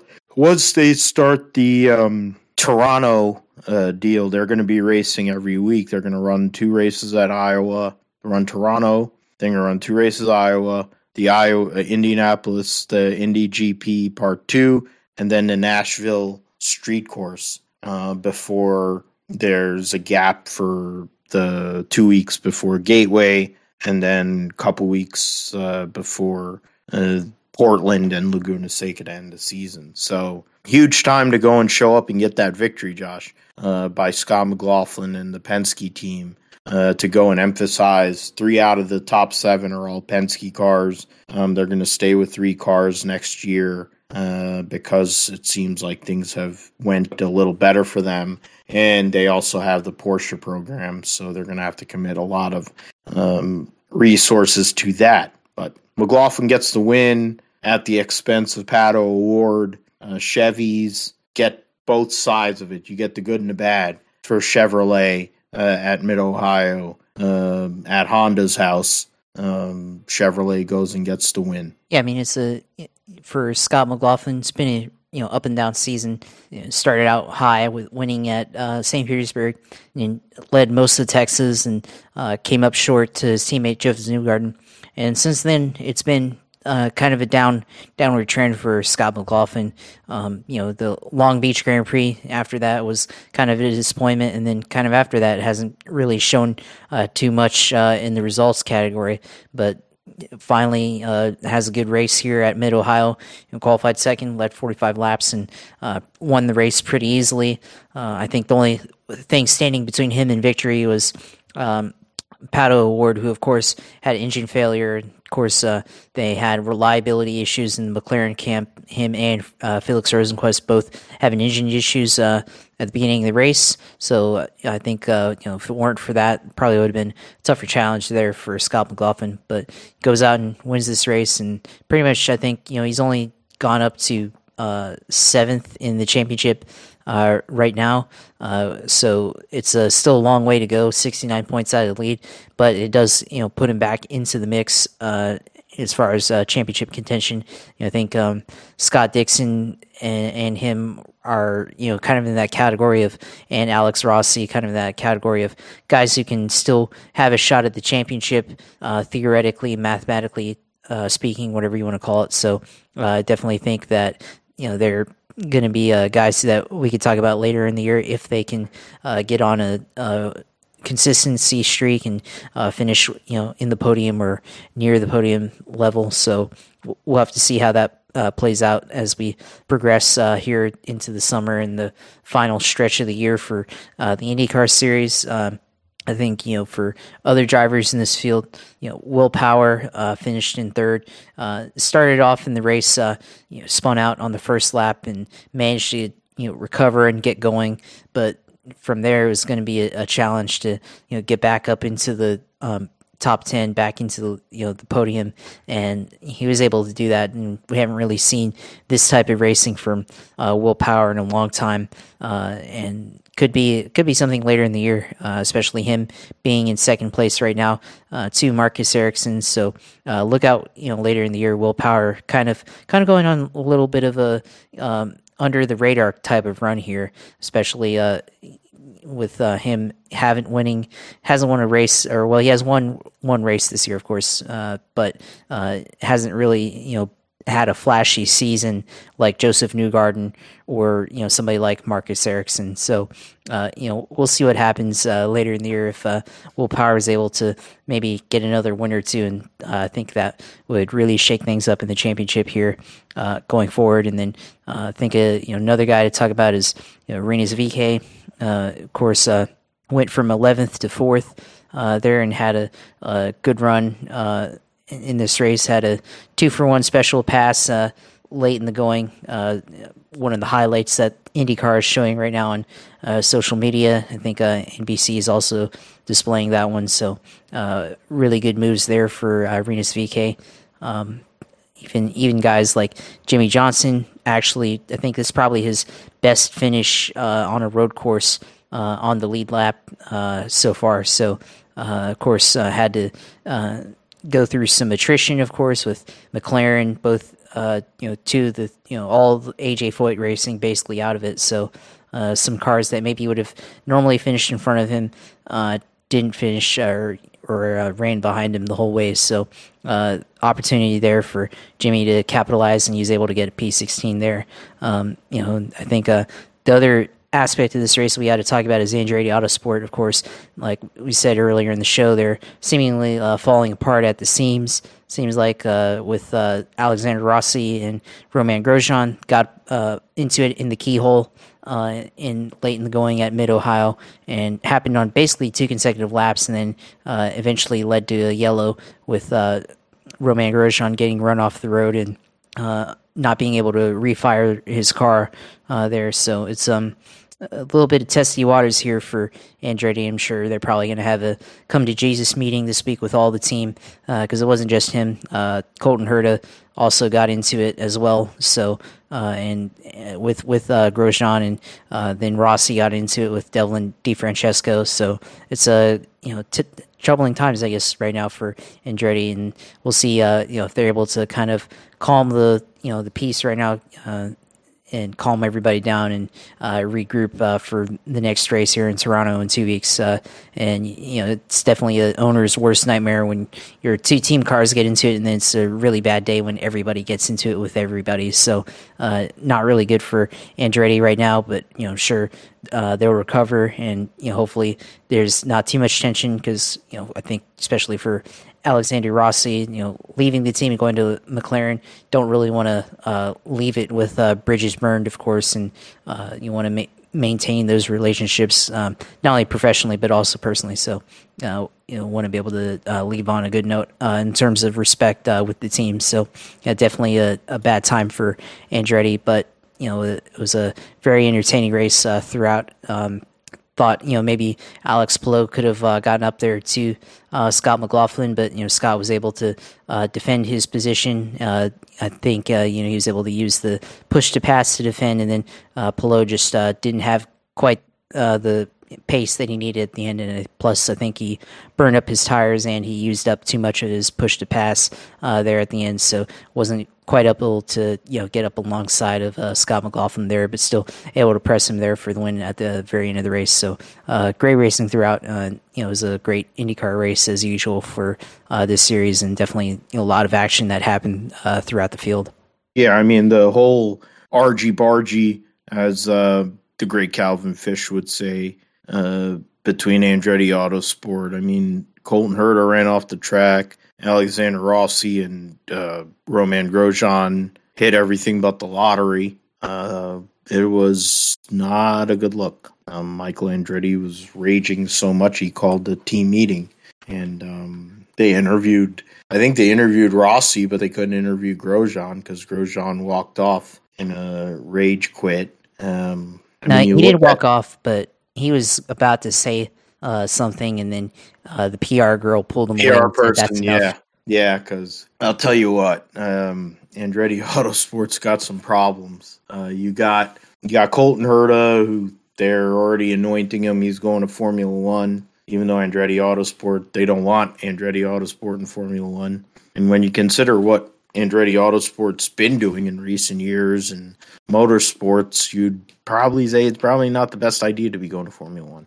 Um, yeah, the fact is their team is kind of taking a downturn. Um, they don't have a veteran presence after Rossi leaves, uh, in a sense. I mean, Colton would essentially be that veteran guy, but he's younger than all the other guys. Um, Kyle Kirkwood's coming in to take over the 27 car. Um, DeFrancesco's a waste of a seat. And then you have Grosjean, who is theoretically the most popular driver, but um, is definitely not popular amongst the drivers um, because of his um, tactics, which, I mean, to be fair, are the similar tactics he had in Formula One and pissed off a lot of people there too. Um, so, yeah, seeing all that going on in that race was amazing. I'm like, wow, these guys are just running each other off the track, and it's bad luck. And Michael Andretti it's it's not something you can you you need to handle that off the track and by the time we get to Toronto next week and we'll preview it on episode 123 I'm sure that they'll be all singing kumbaya on the whole bit um, but it's not a good look for Andretti Autosport at the moment uh, I do agree with um, Josh was talking about in regards to Palou Palou's quietly there Penske guys, you have you have the Newgarden who's been the best driver generally through the entire season, but it, there hasn't been one driver that or see I can't say that. There hasn't been one driver that's been good through the entire season. There's been moments for certain people. Um, Ro- uh, uh, Ericsson wins Indy and has kind of carried that momentum. Uh, Newgarden's won more races than anybody. Power has been great in qualifying for a good part of the season, but recently hasn't been. Uh, and he shows why, you know, he's one of the better drivers ever been in IndyCar. But Palou is just quietly sneaking in there. He's doing like Alex Palou, honestly, like you think about how every, like Scott Dixon's the Iceman and he won all those championships and he's he's got Terry Labonte vibes, Scott Dixon. But I see Terry Labonte vibes with Alex Palou. The way he's just going and getting those podium finishes, getting those points. There's Terry Labonte vibes going on with Alex Palou here. Uh, maybe we have to make the comparison to Fred Alonso or or whoever, some Spanish rider in motorcycles, or maybe we make the comparison to Carlos Sainz. I don't know. There's something about Alex Palou, the way he's able to make the most out of a situation where if he can get that win, let's just say he goes and puts one together at Toronto and goes and gets that win in the um, Honda Grand Prix of Toronto, you're going to flip this championship on its lid. The defending series champions right back in it his teammate, one of his teammates is up there. Of course, Dixon's back there too. And then you have all three Penske guys there with Pat O'Ward. Um, they're outnumbered, but I would say I would go and take the defending champion and his team over uh, anybody else. Um, Dario Franchitti proved that. He won three of his four championships and won two of his three Indy 500s and probably would have kept on winning championships in Indy 500s if he hadn't gotten seriously injured um, at Houston years ago. Uh, let's go into the uh, GSP roundup uh, this week, starting with SRX. The Stafford Motor Speedway uh, race saw Ryan Newman win his first race since uh, Phoenix in 2017, I think, um, over Marco Andretti Paul Tracy getting a top three finish in an SRX race, which is something. Tony Stewart and Bobby Labonte were the top five. Uh, Hailie Deegan, who had the pole in the first heat race, finished sixth. Hunter race seventh. Matt Hirschman was the uh, all star, finished eighth. Justin Marks making a guest appearance, uh, finished ninth. Greg Biffle, 10th. Awesome Bill from Dawsonville, 11th. And Michael Waltrip finished dead last the points going into uh, the next race see uh, Ryan Newman in the points lead, um, thanks to Toby Christie, uh, so TobyChristie.com for this. So I was looking for this. Uh, Ryan Newman has an 11 point lead on Tony Stewart, 12 point lead on both Bobby Labonte and Marco Andretti. So a four driver race at the moment. To a lesser extent, Greg Biffle still in at 26 points back in fifth. As we go to Nashville Fairgrounds this coming weekend,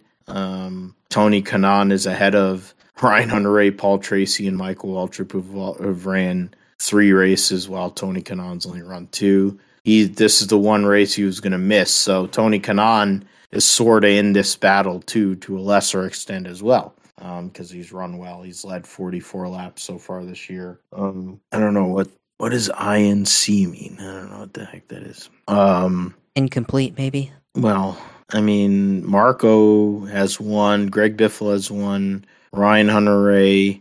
Okay. Well, maybe it's oh well. Paul Tracy is the most, so maybe it's the most times he hasn't finished. Uh, it's incomplete for incomplete relative to number of um, heats and all that. So we'll uh, see them at Nashville Fairgrounds this weekend, last paved race they're going to have before they go to um, Missouri, and Sharon Speedway to end the um, end the 2022 season um, on the SRX series. And then um, we'll get into F F2, F3, and W series um, this uh, week or this past weekend In F2, the um, big news uh, Logan Sargeant qualified on pole for the races at uh, Silverstone uh, over Frederik Vesti and points leader Felipe Drugovich. Theo Pourchaire, Liam Lawson rounds out the top five. But uh, in race one, Jack Doohan gets his first F2 win over Iwasa, Enzo Fittipaldi, Teo Pourchaire, and Felipe Drugovich. Uh, round out your top five. Logan Sargeant finishes seventh. Jehan Daruvala from 10th gets to eighth and gets the pole for um, race two. I'm going to go through all that, was, all that. Then in race two, Logan Sargeant gets his first career F2 victory. Uh, first win for an American, as I said, in this category since Alexander Rossi in 2015. Wins over Teo Pourchaire, Liam Lawson, Drugovich, Frederik Vesti was your top five. Daruvala finishes seventh. Um, the standings going into this weekend's race, uh, Pourchaire is 42 points back in second from Felipe Drugovich. And Logan Sargeant gets takes over third place in points, eight points ahead of Jehan Daruvala. Liam Lawson, Jack Doohan, Marcus Armstrong, Juri Vips are all tied on the same amount of points with 59. Um, Lawson and Armstrong have scored in every round this year. Uh, Vips has missed one round or didn't score in one round. Jack Doohan hasn't scored in two rounds. So interesting battle from fifth through 11th is only separated by five points. So that's something that we have to look at, or people have to look at between those drivers Lawson, Doohan, Armstrong, Vips, who's been fired, of course. So he, or he, he got rehired or whatever, but, you know, his situation ain't stable. Enzo Fittipaldi, Dennis Hauger, Frederik Vesti, um, making up the rest of that deal there. In Formula 3, the results going into qualifying, uh, Zak O'Sullivan, another uh, Williams development driver, qualified on pole over Arthur Leclerc and Zane Maloney. Uh, American Jack Crawford started fifth. Kaylen Frederick seventh. Kush Maini, the Indian driver, is tenth. Reese Ushijima was 12th, which will make a difference here in just a moment, since he ended up going and finishing third in the first race, uh, F3 race. Isaac Hadjar gets the win over Victor Martins and Ushijima. Maini fourth, Frederick fifth. Uh, Jack Crawford uh, finished 10th. Hunter Yeany, another American, 16th. Juan Manuel Correa, 21st. And then there's other people there, whatever. I don't know who they are. In race two, Arthur Leclerc won over Zak O'Sullivan. Oliver Bearman finished third. Uh, Caio Collet fourth. Isaac Hadjar fifth. Jack Crawford sixth. Martins, Edgar, Vidales, Ushijima 10th. Kaylen Frederick finished 12th. Uh, the standings going into this weekend in Austria see Victor Martins up by six points over Arthur Leclerc, um, nine points over Isaac Hadjar, 15 points over Roman Stanek, and 17 over Jack Crawford. So um, something to see. Can Jack Crawford finally go and get a win? Put himself up there give himself a chance because this points battle is still pretty close. Frederick is 11th, uh, Correa is 13th, Maini's 14th. In regards to other guys, uh, doesn't have any points. There's only 22 guys that have scored a point so far this year. There's been 36 drivers, so something to look at in regards to Formula 3 or F3. W Series, uh, it's a broken record. Um, Jamie Chadwick made some really fucked up comments uh, this past week about you know trans rights or trans uh, people in sports, even though she drives her trans person in sports and other things. She goes and gets the win by 19.5 seconds over Emma Kimiläinen. Abbi Pulling rounds out the podium. Uh, Chloe Chambers finished 13th. Um, just trying to go through whatever there. The standings. She's got a perfect hundred points. um, so far. 49 point lead on Abbi Pulling, 60 point lead on Emma Kimiläinen. Uh, Beitske Visser and Alice Powell round out the top five. Chloe Chambers has seven points from the initial doubleheader at uh, Miami, uh, which has her tied for 12th in points with Sarah Moore. So we'll see if she can go and progress on that when they come back in um, Paul Ricard and Hungary uh, in a few weeks' time for a back to back, trying to go and get themselves there before the um, break that they'll have in uh, in W Series uh, until their um, race in Japan at um, Suzuka. Uh, getting into IMSA racing here.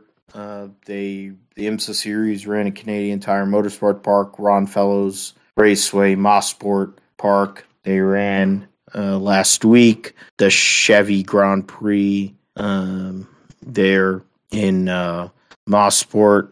Saw the um, zero one team of Chip Ganassi and Cadillac win at uh, Canadian Tire Motorsports Park. Um, Le Mans Prototype 3, that's not what I wanted to see. Uh, that was Colin Braun, that's not shocking. Race. Uh, class. Oh, there you go. It should be that sports car, Chevy Sports Car Grand Prix. Session race is DPI. Renger van der Zande over. There you go. That's what I wanted. Renger van der Zande and Sebastian Bourdais over the pole sitting Tom Blomqvist and Oliver Jarvis by 3.509 seconds. Uh, Cadillac over Acura. Pipo Derani, Olivier Pla round out the podium in and Engineering Cadillac. Um, all the cars finish on the lead lap. LMP3, uh, Colin Braun, Jon Bennett uh, finish eight laps behind, but they win over Gabby Chavez, Jarett Andretti, and the number 36, and then Garrett Grist, Ari Ballou, JR3 racing on number 30 round out the podium. The um, GT Pro category sees Matt Campbell and Matthew Jaminet for Pfaff uh, Motorsports Porsche win over the Corvette of Antonio Garcia and Jordan Taylor, and Ross Gunn and Alex Riberas harder racing Aston Martin. Though the um, GTD uh, uh, teammate Maxime Martin Roman DeAngelis wins the GTD category over uh, Philip Ellis, Russell Warden, Winward Racing Mercedes, and then Aiden Reed and Ryan Eversley uh, in the Rick Ware Racing Acura there. So um, that was the uh, result. The next race will be at uh, Lime Rock Park here in um, a few weeks' time. Um, trying to go and bring that up. See, that'll be next week. We'll preview that on the GSP for IMSA. We'll go to Formula E here. Um, the results. There's news. There, the New York race might get moved. Uh, that'll be coming up next week. But next year's race is probably going to get moved um, elsewhere to be determined. Edoardo Mortara wins by 2.297 seconds over Antonio Felix DaCosta and Mitch Evans. Rounds out the podium. The T- Techeetah team gets second and fourth. Luca di Grassi, Mortara's teammate, finishes fifth. Defending world champion Nyck de Vries is sixth. Uh, Jake Dennis for Andretti Autosports, seventh. Oliver Askew finished 11th, so good for him on that. Um, Oliver Rowland uh, gets point.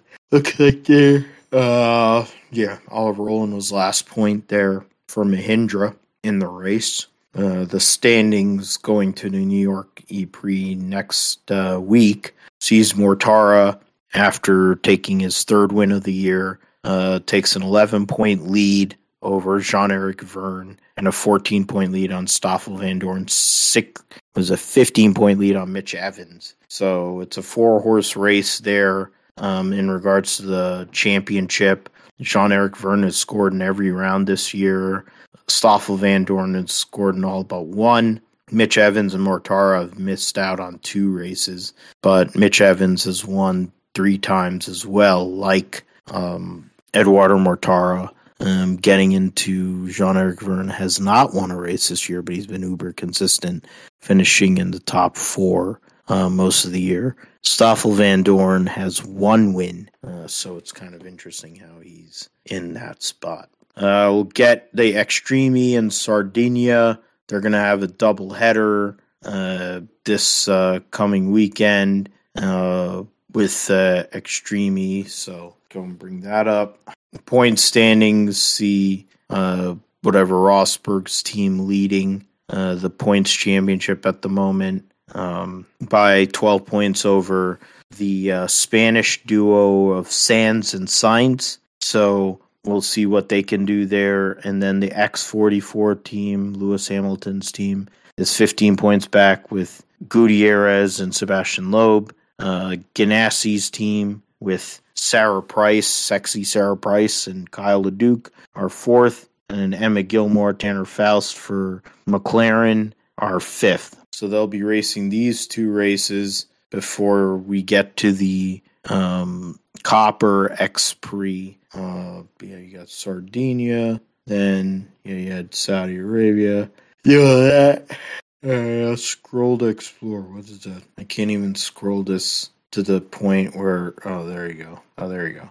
So then they'll be racing in Chile uh, in September, end of September, and then the last race will be in no end of November, around Thanksgiving time in Uruguay. So two races. This is where the championship could be. Uh, a lot of what the championship is going to be could be determined here in the spot with these two races, starting with the race um, tomorrow and uh, tomorrow on Wednesday the 6th and Thursday the 7th.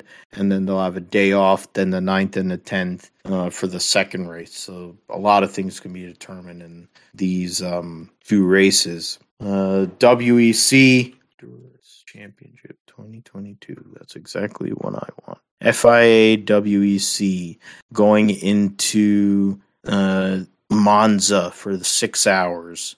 Uh, you have six hours of Monza. More about this race. Bring that up. Lemon turn. Blah blah blah. Participants: thirty-eight cars in this race. As I mentioned, um, of course, there will be six cars in this class. You'll have the two Toyotas, the Alpine, um, the eight. I think it was the um, yeah, it was the eight car that won the um, 24 Hours of Le Mans. And then you have the seven car, Mike Conway, Kamui, Kamui Kobayashi, Jose Maria Lopez.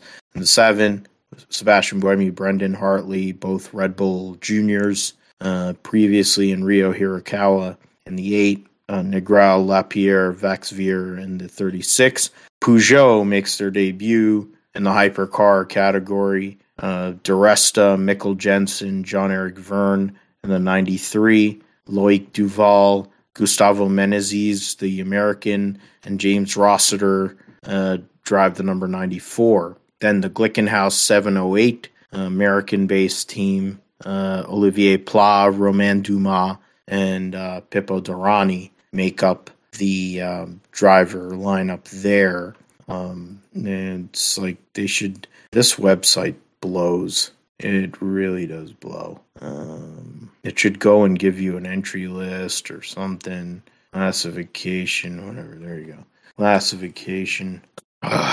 The points right now going into uh, this race, the six hours of Monza, uh, sees uh, the uh, 38 um, Alpine team in the lead over um, not 38. I don't know what the hell number they are. Um, but it says uh, that was from the points they had there. So um, the Alpine team leads by three points over Hartley, Hirakawa, and Buemi in the eight. Toyota, uh, Plod, Plan Dumas are in third. They're uh, what twelve points behind. So that's really the points battle uh, there in the Hypercar Championship. Um, and manufacturers, Toyota, of course, uh, leads that. FI World Endurance. What? Oh, so that's for G. That's GT. Um, Jimmy Bruni and Richard Lietz lead their teammates uh, Kevin Estre and Michael Christensen by three points in the Porsches. Pier Guidi and Calado in the Ferrari are only five points back. So that's the uh, battle there. Porsche and Ferrari. There's a little bit of separation. It was a 25, 26 points there. LMP, two drivers, uh, Antonio Felix da Costa, Roberto Gonzalez, Will Stevens lead the points over Josh Pearson and Oliver Jarvis by 11. In regards to Pro Am, the Rovera, Perrodo, Nielsen lead the points by eight over James Allen and Rene Binder and Stephen Thomas. Um, LMP2 teams, Joda Sport leads by 11 over United Autosports USA. Pro Am's of course, by eight points over Algarve Pro Racing. And GTM drivers, Ben Keating, along with Marco Sorensen, lead the points over David Pittard, Nicki Thiim, and Paul Dalla Lana. Think those are all the Aston Martin people. And then teams, the TF Sport number 33 has an eight point lead over Northwest AMR, the Aston Martin team. So that's what it is over there. 38 cars running this weekend, uh, six hours of uh, Monza. There will be two races left after this Fuji in Japan and Bahrain, which will see the debut of the Porsche LM uh, DH. Uh, last piece is supercars at uh, Townsville. There's been some news in regards to um, what was it, touring car? Yeah, in regards to the supercars, uh, James Golding is back driving full time. He'll be driving for Premier Racing Holden uh, for the rest of the season. It says he got Super to expand the eligibility second tier to include all car of the future models. Oh, okay, so there you go. Um, that current car is a filter down, so that'll add more cars to the grid. So that's great. Um, Shane Van Gisbergen has a 120 point lead on Anton De Pasquale. Will Davison is in third going into um, this weekend's race. Cameron Waters fourth, Chaz Mostert fifth. Is that Aaron Seton? Yeah. Will be making his debut with Jack Le Brocq in the truck assist um, number, yeah, grandfather and 40 in the truck assist hold in number 34. So that'll be interesting. So, uh, history there, big names. Fourth wild card joins Bathurst 1000 field. Uh, Goddard, Kostecki, yeah. Um, fourth wild card, Matt Chahda, yeah. Walkinshaw, United, Andretti United holding for Chada himself, and yet to be Chada's long remaining since second team. Excuse me. Triple Eight with Craig Lowndes, Declan Fraser, Erebus with uh, Richie Stanaway and Greg Murphy, even though Richie Stanaway, and Anderson Motorsport, Michael Anderson, even though he doesn't have license to race. So something we will see. We'll see what happens with that. We'll go over all those things um, during the next episode of the Gripster podcast, everything that uh, we went over here. So, um, been talking for a bit, Josh, so I'm going to let you go and um, get into the Formula One. I personally think I'm just going to put this out here before I go and um, take a minute. I think Max is going to win. It's a circuit that suits the Red Bull team. It is Red Bull's track. It's a track that has suited him no matter what. And Austria, Red Bull Ring, A1 Ring, whatever, Sachsen, Salzburg Ring, Sachsen, Ring, whatever the hell. It's a track where I think Red Bull goes and gets a win. Max Verstappen, uh, I said, I think Charles Leclerc finishes second and Lewis Hamilton finishes third. Um, it's any, anything could happen, really. It's a very fast, tight circuit. You only run just over a minute for a lap, so it's a lot of laps you're going to be running there. Um, things happen quick, but I think Max Verstappen goes and gets the job done on Sunday. I don't know what you're looking at. I mean, there's a sprint race actually, so qualifying will be on Friday afternoon, uh, you know, European time for the sprint. The sprint race will happen on Saturday, and that will set the grid for for Sunday in the Austrian Grand Prix. But um, what are you looking for, Josh, in regards to the Austrian Grand Prix and the sprint and the whole bit? Yeah, I mean, I think for this Grand Prix at Austria, it's pretty reasonable probably to expect uh, Red Bull to win.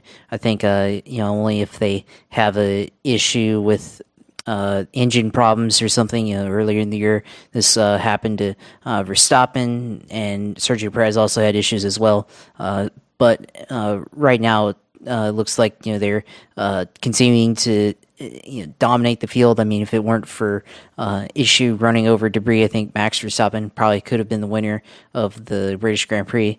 But having said all of that, you know, I think they definitely have a the favorite you know advantage to win. I think they're the team to beat here at uh, Red Bull Ring.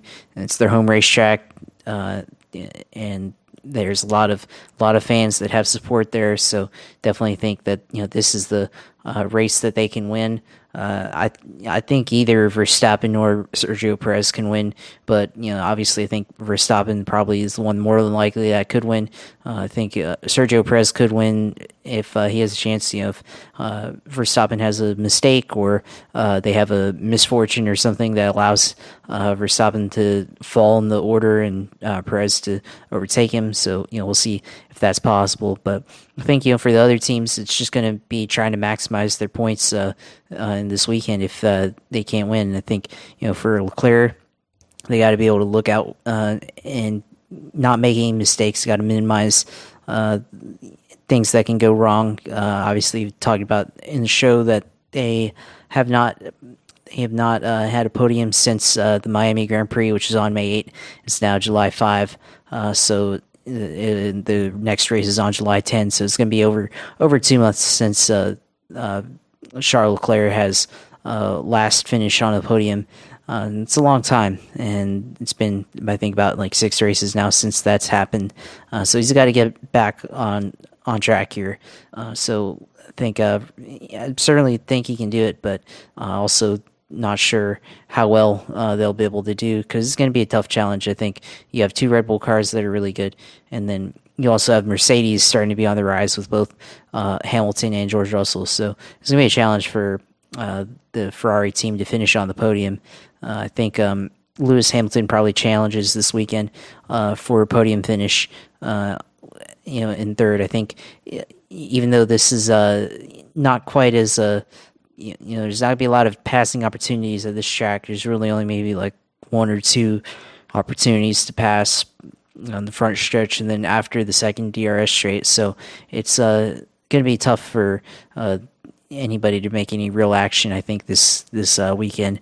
Uh, so you know if they're going to do it, uh, it's going to have to happen in after the first corner or after, uh, going up to the, the you know the second corner. So we'll see what happens in in this race. Uh, but I think for for Hamilton, um, he's going to have to again uh, have a, a, good car, good pace, uh, which they've had in recent weeks. But I feel like this track might be a little bit different and may not suit them as much. Uh, but you know, he's um, had good success here in the past when uh, when they had a good car. So we'll see what happens uh, this coming weekend. I think. Um, you know, for the other teams, I think uh, you know George Russell. We'll see if he can recover from his crash uh, here in the British Grand Prix. If he can come out to Australia or Austria and you know continue to uh, uh, compete and uh, be alongside Lewis. We'll see if he can do that. Uh, I think you know some of the other teams also. I think you have to maybe consider the AlphaTauri team as a bit of a wild card. You know, especially they it's kind of the junior team to Red Bull in Formula One right now. So uh, I think uh, Pierre Gasly, Yuki Tsunoda, two guys that have been kind of under the radar this year. Uh, Pierre has been uh, a whole lot better than uh, Yuki Tsunoda, but you know he's definitely been uh, a driver that's a wild card to watch. Uh, so we're gonna have to see what happens there. But uh, I think uh, other teams that could be potential wild cards here. Have Fernando Alonso, Esteban Ocon at Alpine Racing.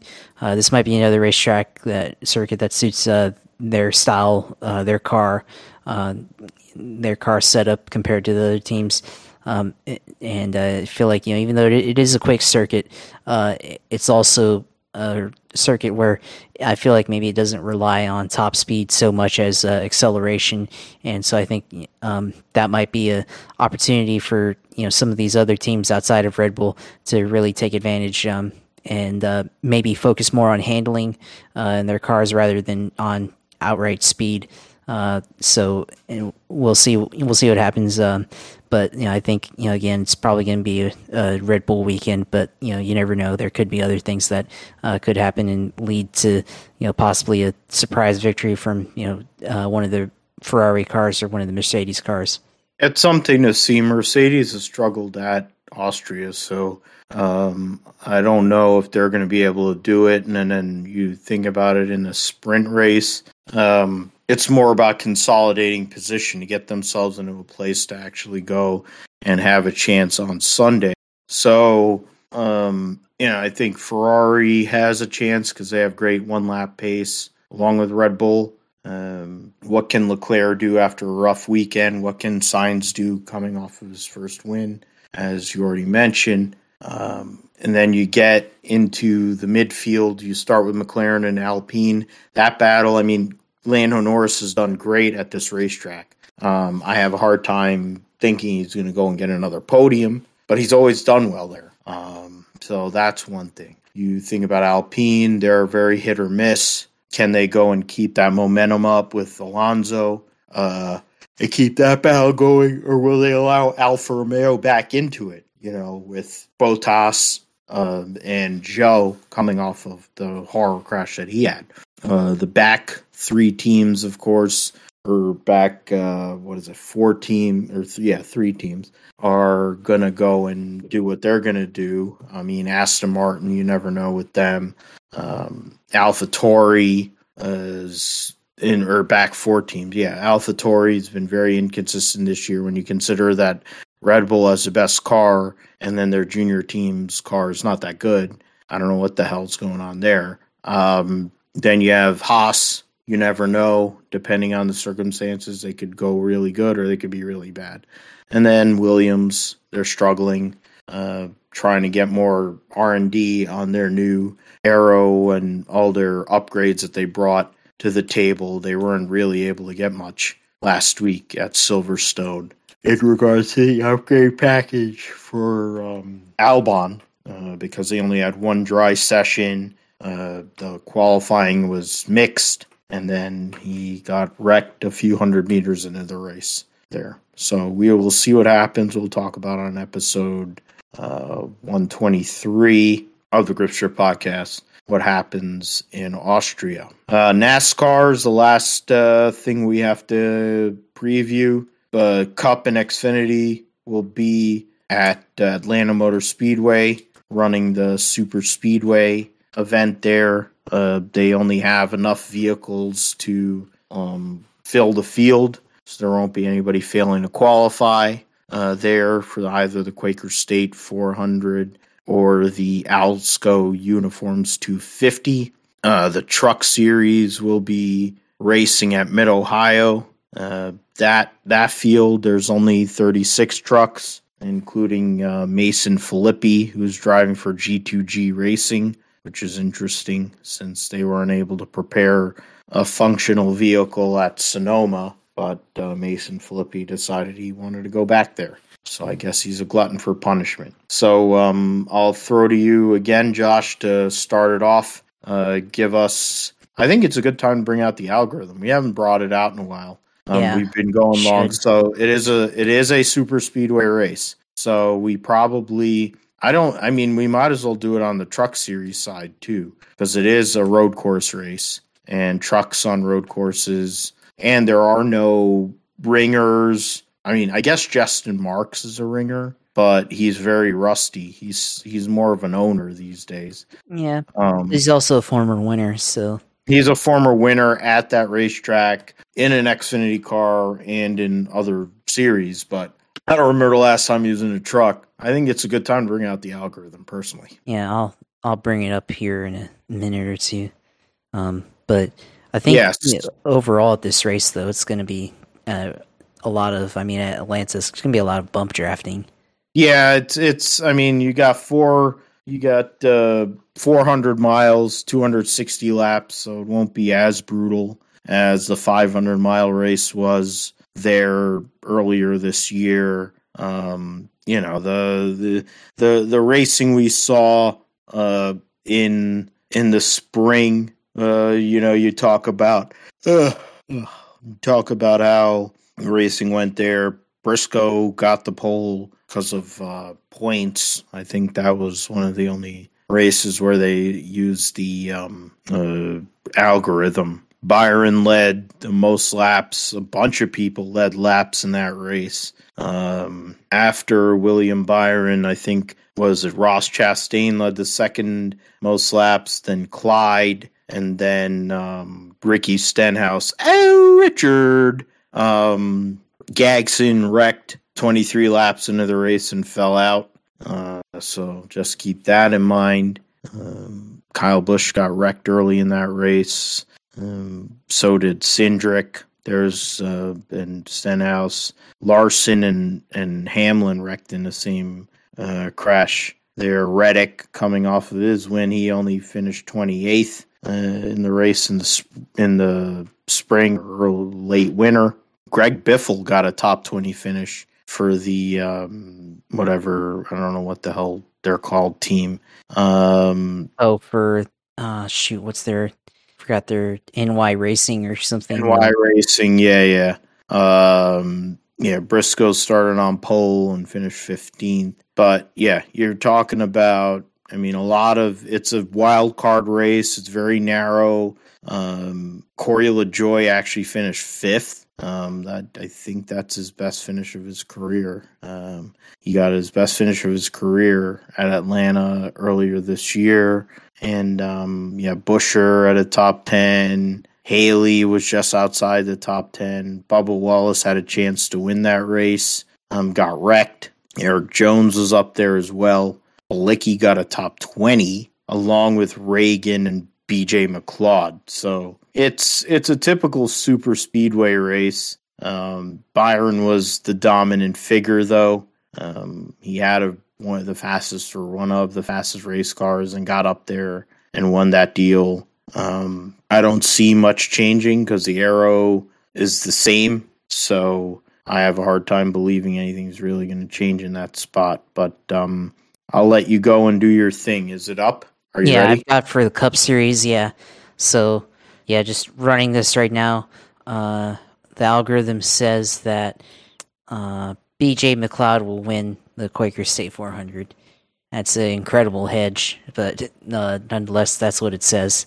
I need to go and look up the odds now because the algorithm just said so. Odds for Quaker State 400. All right. Quaker State 400. Vegas odds for this 19th race of the season. They're only showing, wow, this is a bad website. You're only showing about five people. Like, how the hell are you going to go? Yeah, there you go. We'll get the whole bit because it's CBS Sports Line.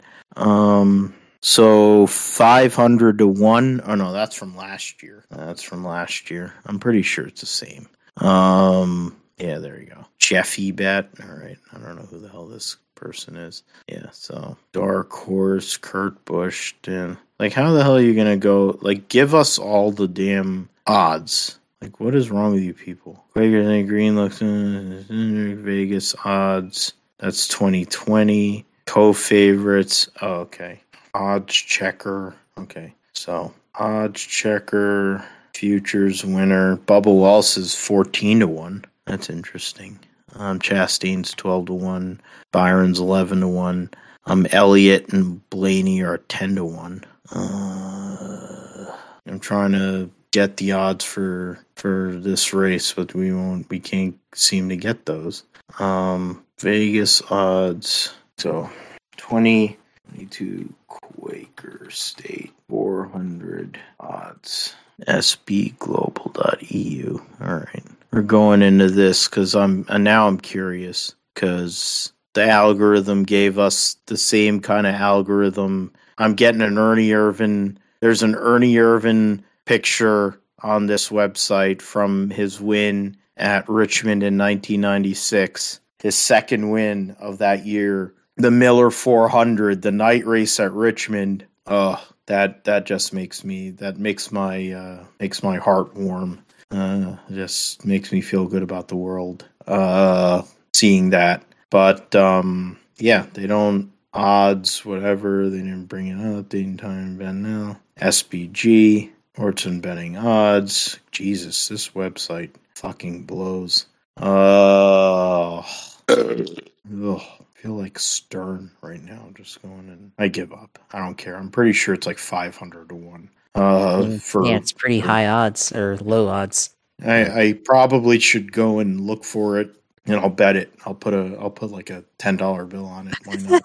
if if if BJ McLeod hits at five hundred to one, I'll I'll be very happy about that. It's kind of one of those deals. Does you only get the winner right in your in your um algorithm? Yeah, I only give the the winner. Here. Okay. Yeah. All right. So let's um I mean Here, before I'm- you get into your actual something. analyst, before Yeah. you get into your your expert analysis, which is what we all listen to you for, Josh. Um you're um telling us what we should expect on Sunday. Uh it won't be a Chevy benefit hopefully, even All though you are a Chevy guy, but Yeah. what, what well, do you have? I got I got the uh, the odds for BJ McLeod. Uh, Barstool Sportsbook says that BJ McLeod is plus fifty thousand to win. Yeah, that's 500 one. Okay, so five hundred. Yeah, and Ryan Blaney plus one thousand. So that's 10 to uh, 1. Ten to one. So yeah, there you go. So Yeah, it's him and him and uh, what is it called? Uh, Clyde and Blaney are the co favorite at ten to one. and Chastain's Blaney- ten to one also.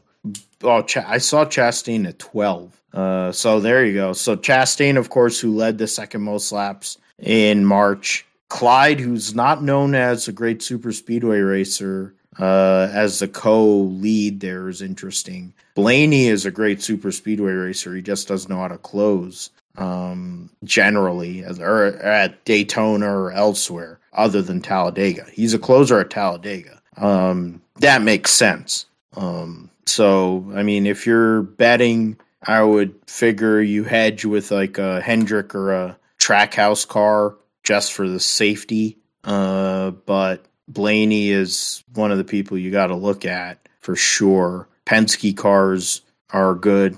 Logano always figures out a way to be somewhere there. Um, former winner of the 500, former winner at Talladega. After that, you're just you're just throwing money out there, uh, honestly. Which, if you're gonna put five, you're gonna put a 10 spot on a 500 to one shot, which I'm probably gonna do after this show. I'll do it so I can go and be very happy if it comes off. But that would be something if BJ McLeod can actually make that happen. That would be the thing. BJ McLeod can't get into the playoffs though. His car could get into the playoffs because they've run every week, but he himself wouldn't be eligible for the playoffs because he's given his car up to Kyle Tilley on the road courses. So that would be its own separate Yes, the owners' points playoff. yeah, that would be the separate thing. So Matt Tifft would be able to get into the playoffs as a car owner, um, since him and BJ McLeod own that team. So that'd be something. So um, I don't know if you have anything more on the Cup Series, but I think you should just go and throw to the Xfinity Series because if if you got BJ McLeod for the Cup side. I don't know what the hell to expect on the Xfinity or the truck side now. Now, now I'm looking forward to this. Yeah, yeah. Uh, well, I mean, Cup side is, uh, I mean, you know, it's going to be same racing except at night that we saw in March, and just a you know a lot of choo choo train around, um, two wide racing, um, bump drafting, blocking, um, you know that sort of thing. Uh, think uh, guys gonna you know try to make a momentum up, up on the top and then uh, try to cut down to the bottom to try to make a pass and you know like a type of a slingshot or a slide job type of pass, but uh, you're going to need a lot of help uh, to win. So it's um, going to come down to who can block the best. And then if uh, you know, two guys behind him can uh, get together and make a run uh, for the win, just like we saw in March, and and it's uh, going to be maybe a little bit more interesting with new pavement, and we're running at night. Um, you know, outside, I mean, it's going to be hot in Georgia. I mean, it's hot right now, but you know, you're running later in the day, so theoretically, the pavement should get cooler as the race progresses. So, um, expect by the end, uh, you know, just uh, a lot of it's going to be a lot of uh, disrespect, I think, on the track. You know, they're going to be guys uh, doing things that they don't normally do, trying to grab a spot for the NASCAR playoffs uh, here later this year. So I think that's what's going to happen. But uh, the Xfinity Series, uh, we got uh, number 44, Sage Karam for Alpha Prime Racing. So goes from getting crashed out by Noah and goes out and wins through uh, Alsco Uniforms 250 on uh, uh, not Saturday on Friday night. So uh, yeah, it's just as unlikely as you know BJ McLeod, although you know Sage is uh, you know proven himself on the IndyCar side, so that's another 500 to one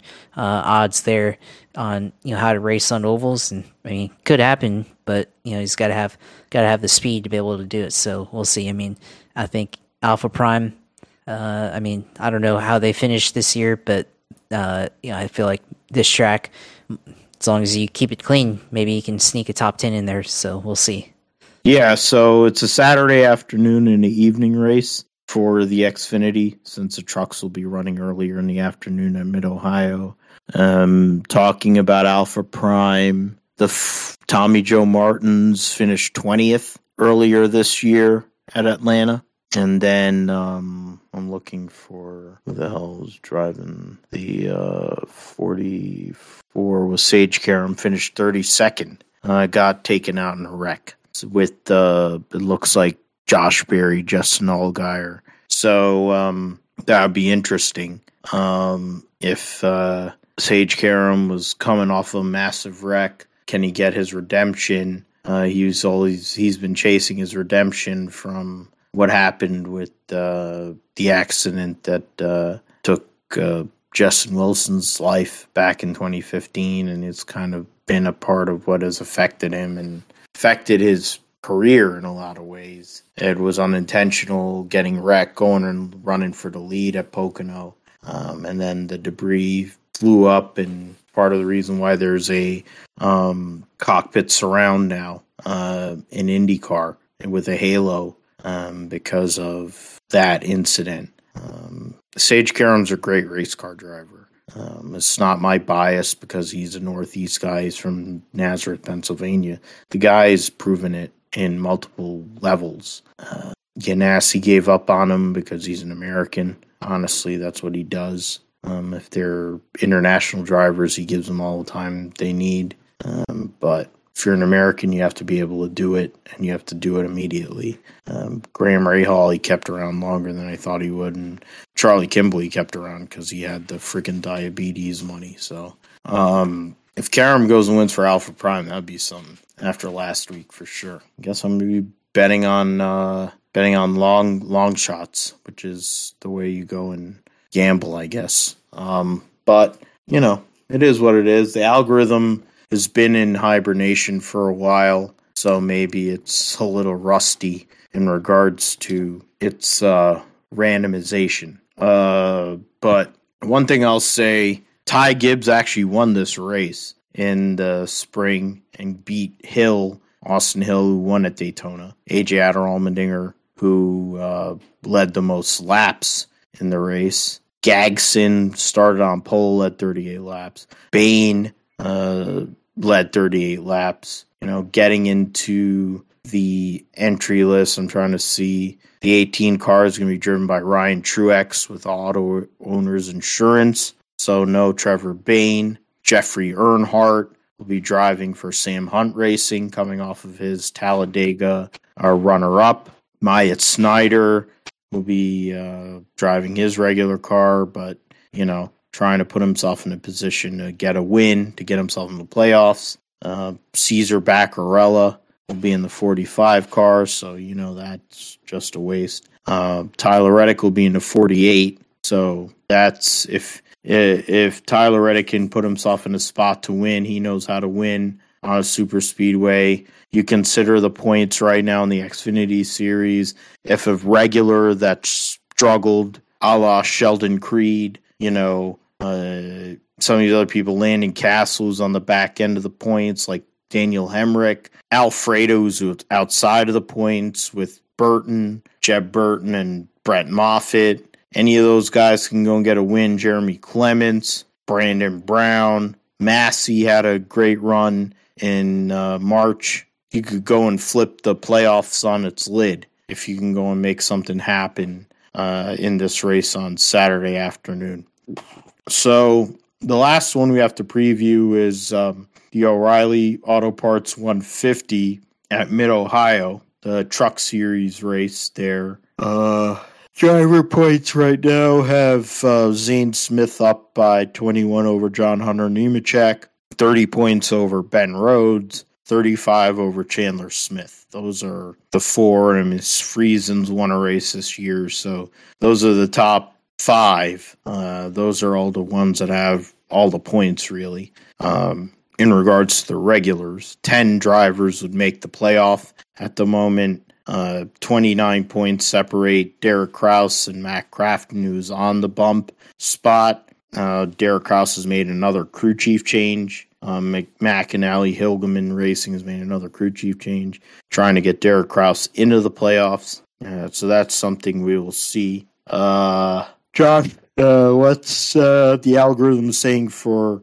Mid Ohio on a road course? Well, it's a little bit more sane this time around, but maybe not as uh, sane as what we think it is. And it's picking Chandler Smith to win on the road course at Mid Ohio, which uh, is a little bit more reasonable considering the team, Kyle Busch Motorsports. But you know, I don't really see Chandler Smith as a really as a road course guy, but uh, it certainly could happen uh, on Saturday. So uh, I expect this race also to be a demo derby. Don't really see anybody you know, outside of you know Ben Rhodes uh, that um, and maybe a couple other guys that are really good at road courses. You know, John Hunter Nemechek probably has to be good at road course racing, considering he's uh, in the fight for the championship. So, you know, outside of the drivers in the you know top five, top four of the championship, expected to be a, a kind of a, a road you know wreck fest, I guess, like uh, you know road course racing in the, at this level tends to be.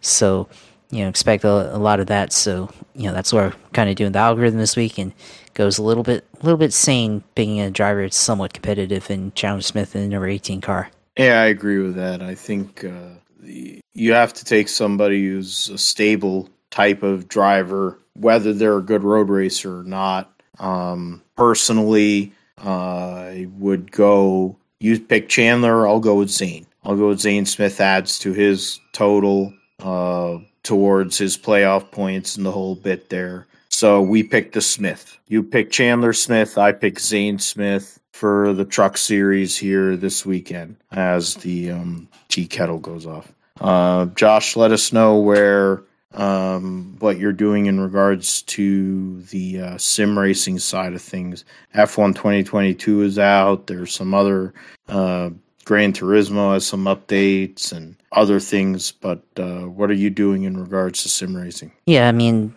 last week, uh, last weekend, you know, during the weekend, played played a lot of racing. You know, going on uh, Road America. You know, little inspiration seeing the Cup Series, Xfinity Series run on that racetrack and um, pretty much missed every corner that I could uh, a bunch of times. Um, you know, breaking into turn one, downshifting from you know the Xfinity car from fourth to second gear, or from fifth gear all the way down to second or third in the Cup car, and um, just uh, you know having uh, you know brake lockup and stuff, or um, driving too deep into the corner, especially the cup car, really thinking almost like you're braking in an Indy car, using the same brake lines there or braking zones there, and running into the gravel traps and stuff like that, running off course, uh, losing basically wheel hopping and you know through the gravel trap into the tires and pretty much destroying you know for the cup car destroying the front end and the tires.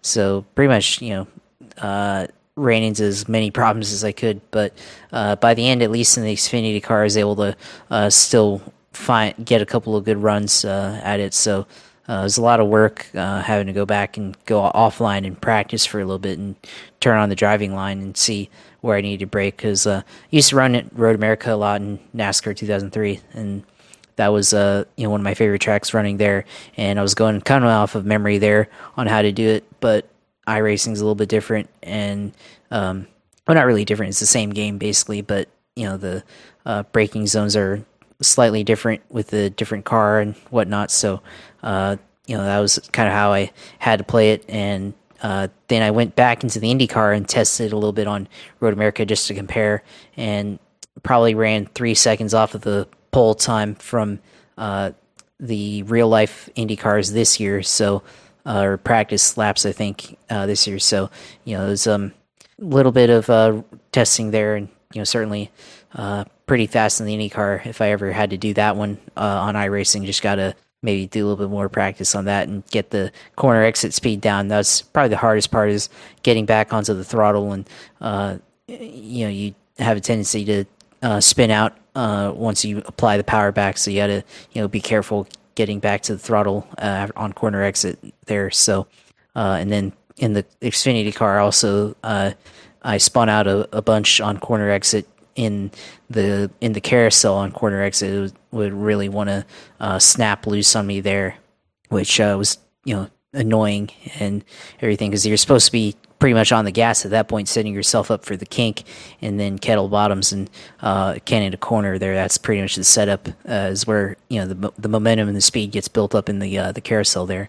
Uh, so that's um for me that was uh, pretty tough, but you know I had a lot of fun doing it, and then uh, also did or am doing right now this week the Ferrari 458 series. Uh, download that car, and, uh, Ferrari 458 Italia or whatever it's called, and uh, running at uh, Spa. So ran Spa for the first time in iRacing, and I mean it's pretty clean for the most part. Um, I ran off track a couple of times in Eau Rouge you know, de Raidillon and um, you know trying to run f- uh, flat out through that corner and use up a little bit too much curve and uh, took off. You know, hit took some hit points on the off track penalties, so uh, lost a little bit there. But you know, trying to trying to learn the track and uh, everything, and uh, managed to run well there.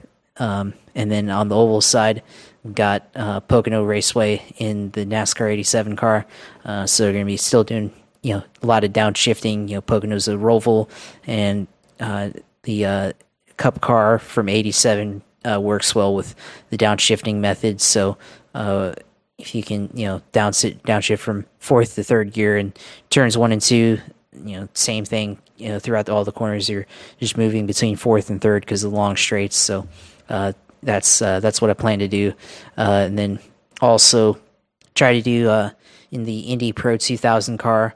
Do uh, uh, Long Beach. Try to run that track. Ran tried running it yesterday, and uh, I don't know. It was very tough and uh, used up too much brakes uh, or not enough braking uh, would run tight on corner exit and run into the tire barriers in turn one and some of the other corners. So having trouble there, but you know working through it and everything. So that's uh, probably going to do this week on iRacing whenever I have the time. Uh, you know, so we'll be able. To, I might try to stream there, maybe maybe for the Pocono stuff, and maybe for the some of the other road course stuff if I feel like it. So I'll stream there, and uh, I think yeah, that's it uh, for that. Uh, I want to download F1 2022, but I need to be able to. Uh, uh, yeah, I, I, I will download it. I think probably but be on the controller side on PlayStation. So download there. Although I think they do run on on Steam on PC, so maybe I'll do that instead and test out the graphics there, see what it looks like versus uh, the PlayStation. So we'll see. Uh, but yeah, you can always follow on Twitch TV slash usailor2. So where all the streams will be uh, on this side, and you know be able to watch whatever uh, racing I have on there. Of course, watch all past racing I have. Indy 500 victory, of course. You'll always talk about that because that was pretty cool and everything. So be able to go in there and follow that, and then of course me on social. Follow at JP Huffine. Follow all the things that I'm into, and um, you know all the takes that I have with racing, with football, and all the other sports. Uh, so go on there and follow me and have a you know discussion and stuff like that, and go out and you know go about your day. So, uh, you know, I'll turn it over to you, Phil. You oh well, forgot about the YouTube channel. I don't know why. I was about to turn it over to you. I was like, wait, we got to talk about the YouTube channel, of course, which we're recording the video and going to uh, post that here on YouTube uh, later this week. I have the video recording. You know, if you want to watch us on video stream, go on there and watch uh, the YouTube channel and subscribe, like the video, comment, and give us feedback and stuff on there so we can continue to grow the page there. So, yeah, now I'll turn it over to you for the rest of the close. Yeah, absolutely. I mean, the YouTube page, you get to go and get us the raw, uh, un generally unedited feed uh, on the Grip Strip podcast on YouTube. Uh, you can find me at Philip G. Matthew on Twitter. Uh, you can find our show at Gripstrip Pod on Twitter. Uh, we're on Apple, Amazon, Spotify, Podbean, Pandora, iHeartRadio, Stitcher, TuneIn, and Verbal. Um, you can also see me on the Grid Talk podcast. I do uh, I do hits for their shows because they have a panel discussion over there. So I did the uh, race review for the British Grand Prix and the race preview for the Austrian Grand Prix. Um, George Housen uh, and company do great uh, great job over there with uh, their with their page and with um, the what's it called? I'm forgetting about the whatever the page of the F1 Chronicle. The F1 Chronicle um, are is over there as well. So check them out. They do a great job um, in regards to their coverage. But either way, either way, thanks for um, listening to us. Go and keep uh, supporting us. You know, we're doing our thing because it's a passion. It's not some. It's not freaking Brett Griffin who's a ball licker and blocks blocking Brett Griffin. You know, uh, and they're piggybacking off of Dale Jr. and his his whole entire deal. I notice how my freaking eyebrows are. Yeah, well, whatever. That's fine. Uh, I probably chopped off too much over there, but I either way. Um, thanks to you, Josh, as always, for um, being my right hand man, my co-host, and uh, carrying the deal when I need you to. Uh, thanks to everyone that listens to us here on the Gripster Podcast. We'll be back next week for episode 123, covering everything that went on here in motorsports. We had we have Formula One, we have NASCAR, we have SRX, we have freaking F2, F3. I mean, uh, other series. There'll be motorcycles. Will be back with World Superbike next week. So, uh, plenty to get into next week. If uh, a couple, one of those 500 to 1 odds actually hit, whether it's BJ McLeod or Sage Karam, um, I'll be very happy uh, because I'm going to put at least, I'll put $10 on it. I don't give a fuck. Um, you only live once. Yeah. Uh, so with that, hopefully my bowling goes well on Thursday in league. I'm going to be doing practice tomorrow, practicing, uh, I think on Saturday hanging out with some of my bowling friends on Sunday, and uh, you know, just uh, living life, having fun, trying to be around good people. And that's what it's all about trying to live life and do the best we can while we're around good people. And um, that's what we have here on the Gripster podcast. That's why Josh and I do this deal. Take care. God bless. And we will see you next week for E123 of the Gripster podcast. Take care and goodbye.